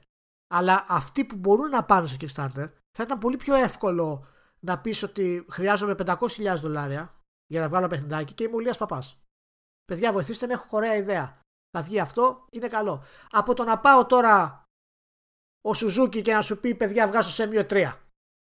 Δηλαδή, το Kickstarter δεν ήταν ποτέ στο μυαλό μου εμένα το, το, το σημείο που θα πάει ο Σουζούκι να βγάλει το, το Semio 3 δεν υπήρχε στο μυαλό μου. Δεν υπήρχε στο μυαλό μου ο Σάφερ, ας πούμε, ο οποίος ο Σάφερ την πρώτη μέρα έβγαλε ένα εκατομμύριο. Την πρώτη μέρα για τον Broken Age είχε βγάλει. Βγήκανε μετά το Torment, το Touch of Doom Ε, ποιος δεν θα δώσει στο Torment να βγει sequel για Torment; Δηλαδή, είναι πολύ εύκολο. Αλλά όλα αυτά τα μεγάλα ονόματα με την έννοια ότι τι, ότι α, αυτά τα παιχνίδια δεν βγαίνουν πια και θα σας βγάλουμε εμείς. Όχι, δεν θέλουμε να μας βγάλει τα ίδια παιχνίδια, ρε μεγάλε. Γιατί μου βγάλαν τα ίδια παιχνίδια, το καταλαβαίνεις. Μου βγάλανε τα ίδια ακριβώς παιχνίδια. Και είναι και χειρότερα από το προηγούμενο. Το Pillars είναι χειρότερο από τα Baldur's Gate. Το Torment είναι χειρότερο από το κανονικό Torment. Και το ε, Westland. Ε, από το κανονικό Torment. Ενέρεση. δηλαδή. Και αυτό, αυτό είναι εμένα που έχω, ε, έχασα την πίστη μου γιατί ήμουν αρκετά υπέρ ότι το Kickstarter θα, θα έδινε έτσι ένα χύπικο στη βιομηχανία που, που είχαμε χάσει από παλιά. Θα βγαίνανε coders. Όχι, όχι, όχι. όχι. Ειδικά από τη στιγμή που έγινε αυτή η μόντα με τους publishers και ε, δηλαδή χά, χάθηκε, χάθηκε όλο. Χάθηκε. Δεν είχε κανένα νόημα. Και, και γι' αυτό λέω ότι το επόμενο στάδιο τελικά, από ό,τι φαίνεται, μπορεί όντως να είναι ότι άμα θες να γίνεις μέτοχος. Κανονικά. Θα χαθεί αυτό το πράγμα. Δηλαδή, πώς ήταν στη βιομηχανία το 80, ας πούμε, και αρχές 90, το οποίο ήταν στην, στην κάμαρά του δύο-τρεις, ας πούμε, ιδιοφυίε και γράφανε κώδικα. Εγώ περίμενα ότι το Kickstarter θα ανεβάσει αυτούς ξανά αυτό το πράγμα. Θα τους ανεβάσει και θα μας δώσει εμάς την δυνατότητα να δώσουμε 5 δολάρια και 10 δολάρια σε αυτό το παιδάκι. Και θα βγάλει, να βγάλει ένα ωραίο παιχνίδι. Αντί αυτού έγινε το αντίστροφο. Πήγαν όλα τα μεγάλα ονόματα εκεί. Δηλαδή μέχρι και ο Chris Roberts πήγε, ας πούμε, να βγάλει το Star Citizen και μέσα σε δύο μήνες είχε κάνει 10 φορές τα χρήματα που χρειαζόταν. Όχι, γιατί προ... όχι, προφανώς δεν έκανε ούτε μία φορά τα χρήματα που χρειάζεται. Γιατί χρειάζεται άπειρα χρήματα για ένα, ένα παιχνίδι που δεν θα βγει ποτέ. Ναι, γιατί εξελίσσεται μάλλον το παιχνίδι. Εξελίσσεται. Εξε... Ε, ναι, είναι και αυτό. Συγγνώμη, το ξέχασα. Το ξέχασα. Ναι. Είναι, έχει, μιλάμε για ένα παιχνίδι που έχει πιάσει την έννοια δηλαδή, του, της, α, της έκδοσης Α έτσι όπως ισχύει στο, στην πληροφορική γενικότερα και την έχει κάνει τσίχλα. Είναι αρχίσω να μιλάω γι' αυτό γιατί το είχα παρακολουθήσει μέχρι πριν μέχρι πριν κάποιους μήνες πιο κοντά να δω τη διαδικασία που είναι. Η εταιρεία το 40% το έχουν δώσει. Για να μπορέσουν να πάρουν χρήματα για να κάνουν marketing. Αυτό είναι το τελευταίο. Ε, ναι, γιατί, γιατί τα υπόλοιπα χρήματα που έχουν πάρει είναι λίγα, δεν το κατάλαβα. Μας το είπα. Δεν 179 εκατομμύρια δεν φτάνουν μάλλον να κάνεις develop. Δεν το καταλαβαίνεις. Δεν βγαίνω, παιδί δεν μου, δεν βγαίνω. Δεν βγαίνεις. Δεν βγαίνει. Με τρώει ο φόρος. Με τρώει ο φόρος. Εντάξει, και ούτως ή άλλως φέρνω και τη γυναίκα μου να είναι υπεύθυνη του marketing. Με τρώει, δεν μπορώ. Δεν μπορώ, δεν το καταλαβαίνεις. Τέλος πάντων. Είναι, είναι ένα κλικ πριν, πριν από το σύστημα πυραμίδα, ξέρω εγώ. Ναι, ναι, ναι. Όχι, είναι, είναι ωριακό. Ε, ναι, τέλος πάντων. Και είμαι γενικά έτσι λίγο απογοητευμένος με την όλη ιδέα του, του Kickstarter έτσι όπως κατέληξε. Ε, περίμενα Γιατί άφησες πιο... τον εαυτό σου εξ αρχής να ελπίζει. Ε, ναι. Έχουμε, εγώ στα λέω, δεν τα κάνουμε αυτά. Ρέση, ρέση, δεν μπορείς να μου πεις ότι δεν ήταν πολύ ωραίο όταν εμφανίστηκε αυτό το πράγμα. Πόσες, ναι, δηλαδή πόσα, ναι, πόσα πράγματα εμφανίστηκαν και ήταν δυνατά πλέον για τα video games. Ναι, και μετά συνδυάστηκε με ανθρώπους. Μα αυτό είναι πολύ μηδενιστικό. Θα, θα, ε, θα δεχτώ ότι συνδυάστηκε με συγκεκριμένους ανθρώπους. Τουλάχιστον θα δεχτώ ε, αυτό. Εντάξει, εντάξει. δεχτώ, δηλαδή σε λίγο θα πάει και ο Κέιτς, ας πούμε. Α πούμε, παιδιά, επειδή θέλω να βγάλω ένα ακόμα παιχνιδάκι, δώστε μου 6 εκατομμυριάκια και θα πάρω τα άλλα 50 από τη Sony. Και θα έχει συγκεκριμένα goals, έτσι. Ε, μα... ξέρω εγώ ότι άμα φτάσω τόσα λεφτά θα είναι χίλιες σελίδες στο σενάριο. Άμα φτάσω κι άλλα λεφτά θα είναι 2.000 ναι. σελίδες στο σενάριο. Έτσι, και, τρέλα και, μόνο. Τρέλα. Και ξέρεις το θέμα δεν είναι ότι δεν υπάρχουν επιτυχίες από μικρές εταιρείες, από καινούριες εταιρείες που μας δώσαν. Δηλαδή το Banner Saga ξεκίνησε από εκεί. Το Sandless Skies επίσης. Δηλαδή υπάρχει. Υπάρχουν ευκαιρίες εταιρείε. Αλλά όλα αυτά τα φάγανε όλοι οι μεγάλοι που πέσανε. Γιατί όταν πας στο άλλο. Και εν τω μεταξύ, αυτοί που στοχεύουν στο κοινό είναι της ηλικίας μας. Οι οποίοι έχουν χρήματα πλέον. Ναι. Δεν είναι τα 15 χρόνια. Ξέρουν τι κάνουν για αυτό το πράγμα. Και αυτό που λέμε με, με τους publishers δημιουργεί και πρόβλημα εντυπώσεων. Διότι όταν βγαίνει ο Σουζούκι και σου λέει ότι θέλει τόσα χρήματα για να βγει το Σένμου και βλέπεις ένα ποσό. Σουζούκι. Καλά, ο Σουζούκι όπως εντάξει, σε παρακαλώ τώρα. Είχε πει 3 εκατομμύρια. Δηλαδή 3 εκατομμύρια το Σέμιου. Σε παρακαλώ. Ναι, μα, ούτε, μα, το λογότυπο, μα, ούτε το λογότυπο δεν κάνεις. Όμως ο κόσμος που δεν αντιλαμβάνεται τι παίζει με τέτοια μεγέθη και είναι φυσικό να μην αντιλαμβάνεται. Ε, εντάξει, λογικό είναι. Ναι. Αυτά τα μεγέθη. Ναι, ναι. Θα δει μετά έναν άλλον που θα θέλει ας πούμε το ίδιο ποσό, 3 ναι, ναι, εκατομμύρια, αλλά εκείνος θα εννοεί ότι θα τα χρειαστεί για να βγάλει όλο το παιχνίδι όντως τα αλήθεια. Και ρίξει μια ματιά σε μια παραγωγή σαν το Σένμου και μια ματιά στην παραγωγή του άλλου, αυτό που θα σκεφτεί είναι ότι ο άλλος τον κλέβει. Ε, ναι, προφανώς. Προφανώς. Άσε που θα πει συγγνώμη. Γιατί θα, γιατί θα πει, κοίτα τι κάνει ο ένας με τα 3 εκατομμύρια και τι κάνει ο άλλος με τα 3 εκατομμύρια, ο άλλος είναι άχρηστος. Ναι, ναι. Αυτό είναι, είναι επίσης ένα από τα θέματα. Και όλο αυτό επειδή άκουσαν άκουσαν, δηλαδή είναι, είναι παντελώς απαράδεκτο ότι χρησιμοποιήθηκε ως υποκατάστατο τέλος πάντων ε, έρευνας και από την πλευρά των publishers που θέλουν να γλιτώσουν άλλο ένα ρίσκο, διότι ως γνωστόν οι επιχειρήσεις γι' αυτό υπάρχουν, για να γλιτώνουν ρίσκο. Έτσι, αυτός είναι ο ορισμός τους. Τέλος πάντων, ε, δηλαδή. Ναι, είναι το ανάποδο. Το ανάποδο ακριβώς. αλλά τι, τι, να κάνουμε τώρα, τι να κάνουμε. Προφανώς έχουν αλλάξει οι ορισμοί. Ναι, ναι, ναι. Ε, ε, όταν μπαίνεις σε αυτή τη, τη, τη ρημάδα, τη, τη διαδικασία, δείχνεις ότι και εσύ ως publisher δεν έχεις καν εμπιστοσύνη στην πάρτη σου ότι υφίσταται το αισθητήριο τέλος πάντων και τε, η σκέψη που χρειάζεται για να ξεχωρίσεις αν η α επένδυση ή η β επένδυση αξίζει περισσότερο τον κόπο, τον χρόνο και το χρήμα σου. Οπότε λες, άσε, θα χρησιμοποιήσουμε εκείνη την πλατφόρμα για να βγει στον αυτόματο το feed από την τρύπα και μετά βλέπουμε. Τα... Έχουμε κάτι τελευταία έτσι πολύ ωραία έτσι, σύντομα της πλάκας. Ε... Η 2K έκανε νέα συμφωνία με το NBA και η οποία είναι της τάξης του 1,1 δις. Εντάξει, καλά είναι. Καλά δεν είναι. Καλά δεν είναι. Καλά είναι, καλά είναι. Τώρα αυτό το λέω ως εξής εγώ. Η καημένη του K τα τελευταία τα τρία χρόνια παραπονιέται ότι δεν βγαίνει.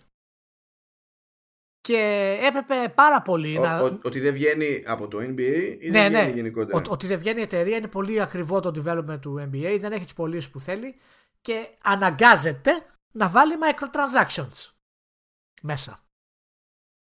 Και Αφού το έκανε αυτό το πράγμα λοιπόν σιγά σιγά, πρώτο χρόνο ήταν ok, δεύτερο έγινε ο Καφρίλα, τρίτη χρονιά φέτος είναι ακόμα χειρότερη κατάσταση. Ε, επειδή δεν ε, πέρναγε δύσκολα με την όλη διαδικασία, έκανε αυτή τη μικρή συμφωνία του 1,1 δις. Του οποίου με το NBA αρχικά ήταν στα, είχε ξεκινήσει από 300, είχε πάει στα 500 εκατομμύρια και οι συμφωνίες του NBA είναι αναλογικές. Δηλαδή όσο πιο ψηλά πας, τόσο πιο ακριβά τα πουλάει.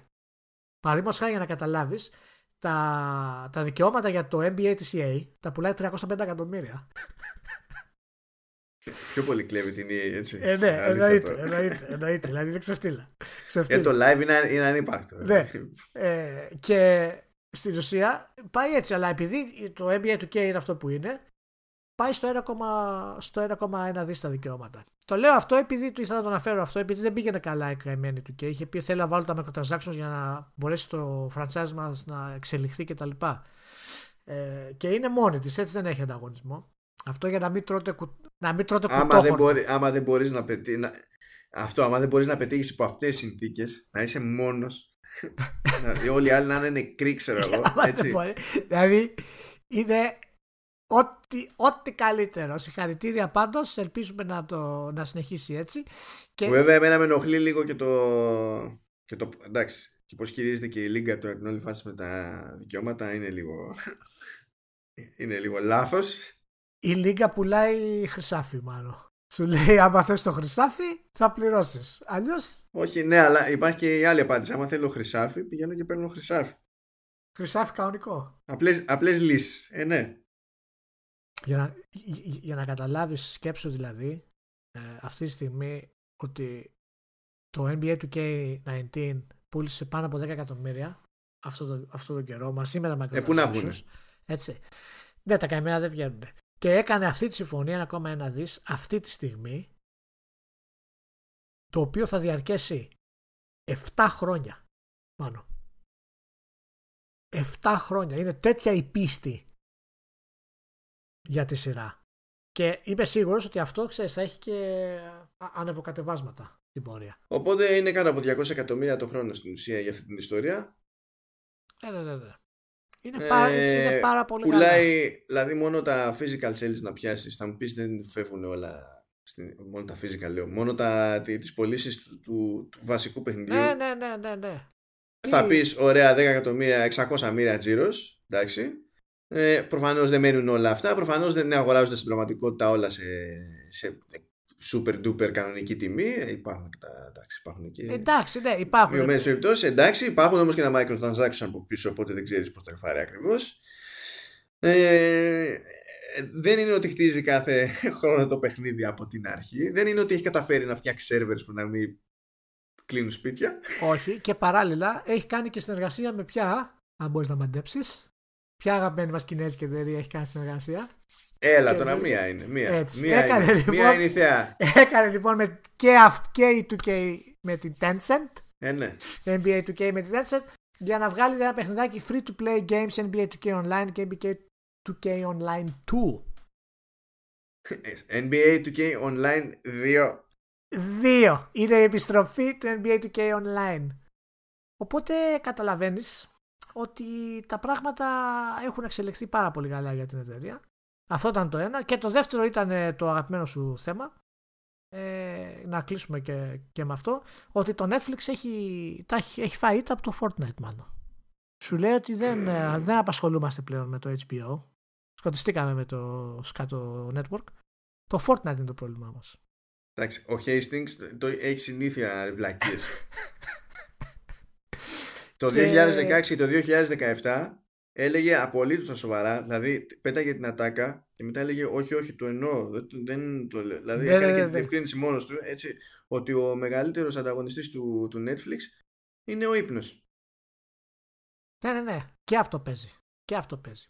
Πάντως θα κάνουμε μια, μια ερευνούλα σε, σε επόμενο podcast να δούμε τι, τι, τι γίνεται. Ε, γιατί κάτι λέει για τα games αυτό το πράγμα ότι γίνεται όλο, όλο αυτό το concept τόσο πολύ και πρώτη φορά υπάρχει τόσα αναγνώριση για το Fortnite ότι υπάρχει πρόβλημα. Γιατί σίγουρα υπάρχει ανταγωνισμός μεταξύ, ξέρεις, τι θα κάνω, τι θα παίξω, πώς, τι θα δω και όλα αυτά τα πράγματα. Ναι, Αλλά... είναι το ζήτημα της διαθεσιμότητας του χρόνου. Ναι, δηλαδή, ναι, θα πεις ναι, ότι ναι. αν είναι να κάνω το ένα, υπάρχει κόστος ευκαιρίας. Προφανώς δεν μπορώ να κάνω και το άλλο ταυτόχρονα. Ναι, ναι, είναι ναι. τόσο απλό. Και θα έχει ενδιαφέρον να δούμε πραγματικά ποιες είναι οι, οι μετρήσεις πλέον ε, για το τα games θα έχουν ξεπεράσει την τηλεόραση και οι ασχολίες δηλαδή και πρέπει να είμαστε πολύ ψηλά πλέον σαν βιομηχανία. Πρέπει Μα, να είμαστε πολύ κοίταξε, η βιομηχανία σε τζίρο είναι παραπάνω έτσι κι Ναι, σε τζίρο είναι, είναι παραπάνω ούτως Αλλά το θέμα ξέρεις ποιο είναι; Η, ε, το, το Netflix ως, ως υπηρεσία δηλαδή πάντων ως προϊόν έχει νομίζω 139 εκατομμύρια συνδρομητές ανά τον κόσμο. Ε, ε, ναι, ναι. Ναι, άμα τους βάλεις αυτούς τους υπολογίσει στο δεκάρικο, υπάρχουν συνδρομές που είναι και παρακάτω και παραπάνω. Και τώρα τις ανεβάζουν και τις συνδρομές. Θα τις ανεβάσουν Αμερική, έχουν ξεκινήσει. Ναι, νομίζω ότι τα τελευταία αποτελέσματα του Netflix ήταν στα 16 δις έσοδα. Κάπου εκεί. Πε, οπότε, παίζει, παιδί μου, ένα, ένα, ένα δεκάρικο με 139 εκατομμύρια είναι σχεδόν 1,4 δις τζίρος το, το μήνα. Ναι, ναι. Το ότι πηγαίνουν βέβαια, πρόσεξε έχουν κοστολόγιο με τους ISPs γιατί πληρώνουν για bandwidth. Ε, εντάξει, ε, έχουν τα έχουνε... development με τις σειρές, εντάξει, έχουν, έχουν. Ε, ναι, όταν, όταν πηγαίνει ο άλλος και σου λέει όμως, πρόσεξε, δηλαδή πες ένα 1,4, έτσι, επί, επί 12 είναι ένα, ένα δεκάρι και 4,8, τέλος πάντων πες, έτσι να το σπρώξουμε και, και λίγο, πες ότι βγαίνει σούμα 17. Όταν ε, βγαίνει κάθε χρόνο και ανεβάζει το budget για τη δημιουργία περιεχομένου και την τελευταία φορά ήταν 6 δις και τώρα θα το πάει ακόμη παραπάνω ε, ε, οι τύποι δεν κάνουν πραγματικά σο, να πω, σοβαρή σκέψη με το στυλ του τι, ε, με αυτά που βγάζω τι μπορώ να πετύχω αλλά σου λέει ότι είναι τέτοιο βλέπω ότι η διείσδυση της υπηρεσίας ανά τον κόσμο είναι τόσο χαμηλή όπου είναι δεδομένο ότι έχω περιθώριο για ανάπτυξη. Οπότε πουλώντας τρέλα με περισσότερες παραγωγές ακόμη, θα ανεβαίνω, θα ανεβαίνω, θα ανεβαίνω, θα ανεβαίνω και θα δούμε πού θα πάμε και θα βρούμε. Πάντως είναι αρκετά έτσι εντυπωσιακό να πούμε ότι το Netflix με τόσες παραγωγές ε, αναφέρει ως αντίπαλο όχι τη βιομηχανία του games αλλά το Fortnite μόνο. Δηλαδή έχεις εκατοντάδες σειρές versus το Fortnite νομίζω ότι φτάνουμε σε ένα σημείο το οποίο δεν έχει ξαναγίνει αυτό στην ιστορία το, το, το video games. Να έχουμε ένα παιχνίδι του να είναι τόσο παγκόσμια ε, να έχει τόσους παγκόσμιους πρωτιές ε, και τόσος κόσμος να είναι. Νομίζω ότι τελευταία φορά ήταν η ενεργή του παίχτες ήταν 200 εκατομμύρια. Δηλαδή μιλάμε για νούμερα τα οποία ξεφεύγουν πλέον. Φτάνουμε και ξεπερνάμε κινέζικα νούμερα. Ναι, αλλά αυτό είναι μαγική εικόνα. Διότι σκέψω ότι μία, ε, ε, είδες, πήγα να πω μία υπηρεσία σκεφτόμενος στο Fortnite και αισθάνθηκα ε, ότι έλεγα λάθος, μετά συνειδητοποίησα ότι είναι, είναι, σωστό. Ναι, ναι, ναι, ξέρεις, υπήρξε ένα ιστορικό conflict ναι, ναι, ναι. Αλλά έχεις μια υπηρεσία λοιπόν, το, το Fortnite, ε, στην οποία το κόστος πρόσβασης είναι μηδέν. Ναι, βέβαια. Έτσι. Και έχει 200 εκατομμύρια. Ο άλλος σου ζητάει λεφτά και έχει 140.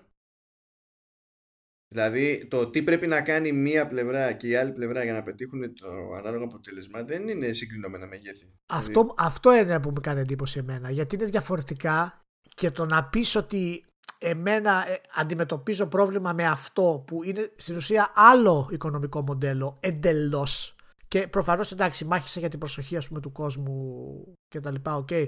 αλλά η απάντησή σου σε αυτό δεν μπορεί να είναι θα κάνω περισσότερες σειρές. Δεν, δεν, δεν υπάρχει αυτό. Είσαι ήδη ένα δισεκατομμύριο περισσότερες σειρές από το Fortnite. Το Fortnite είναι ένα. Δεν υπάρχει τέτοια απάντηση.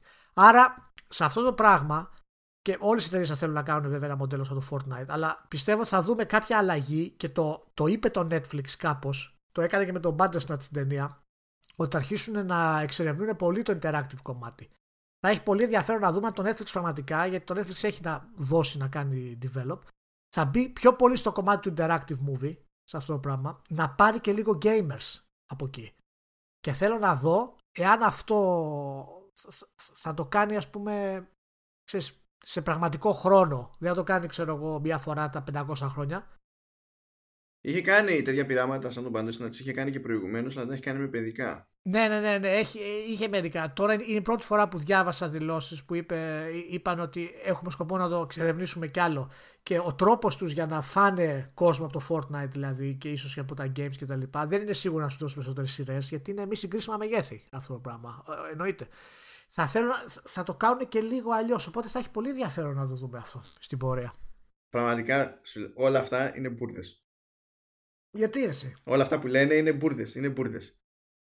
Διότι όταν μπαίνω στο Netflix και βαράει σήμα με το τι έχω δει στο ιστορικό μου και ενώ έχω ολοκληρώσει τη σειρά εξακολουθεί και μου την κρατάει για να, στο, στο continue και πρέπει να μπω στη διαχείριση του account από browser να κάνω να πηγαίνω σελίδα σελίδα κάνοντας find χειροκίνητα για να βρω σε κάποια σελίδα αυτό δεν, που λέει έχει αυτό, κολλήσει. δεν, λέει, δεν λέει αυτό τίποτα, αρέσει. να κάνω, να, κάνω remove, να κάνω remove από το history και να παίζεται το αν θα το δεχτεί η υπηρεσία ή όχι.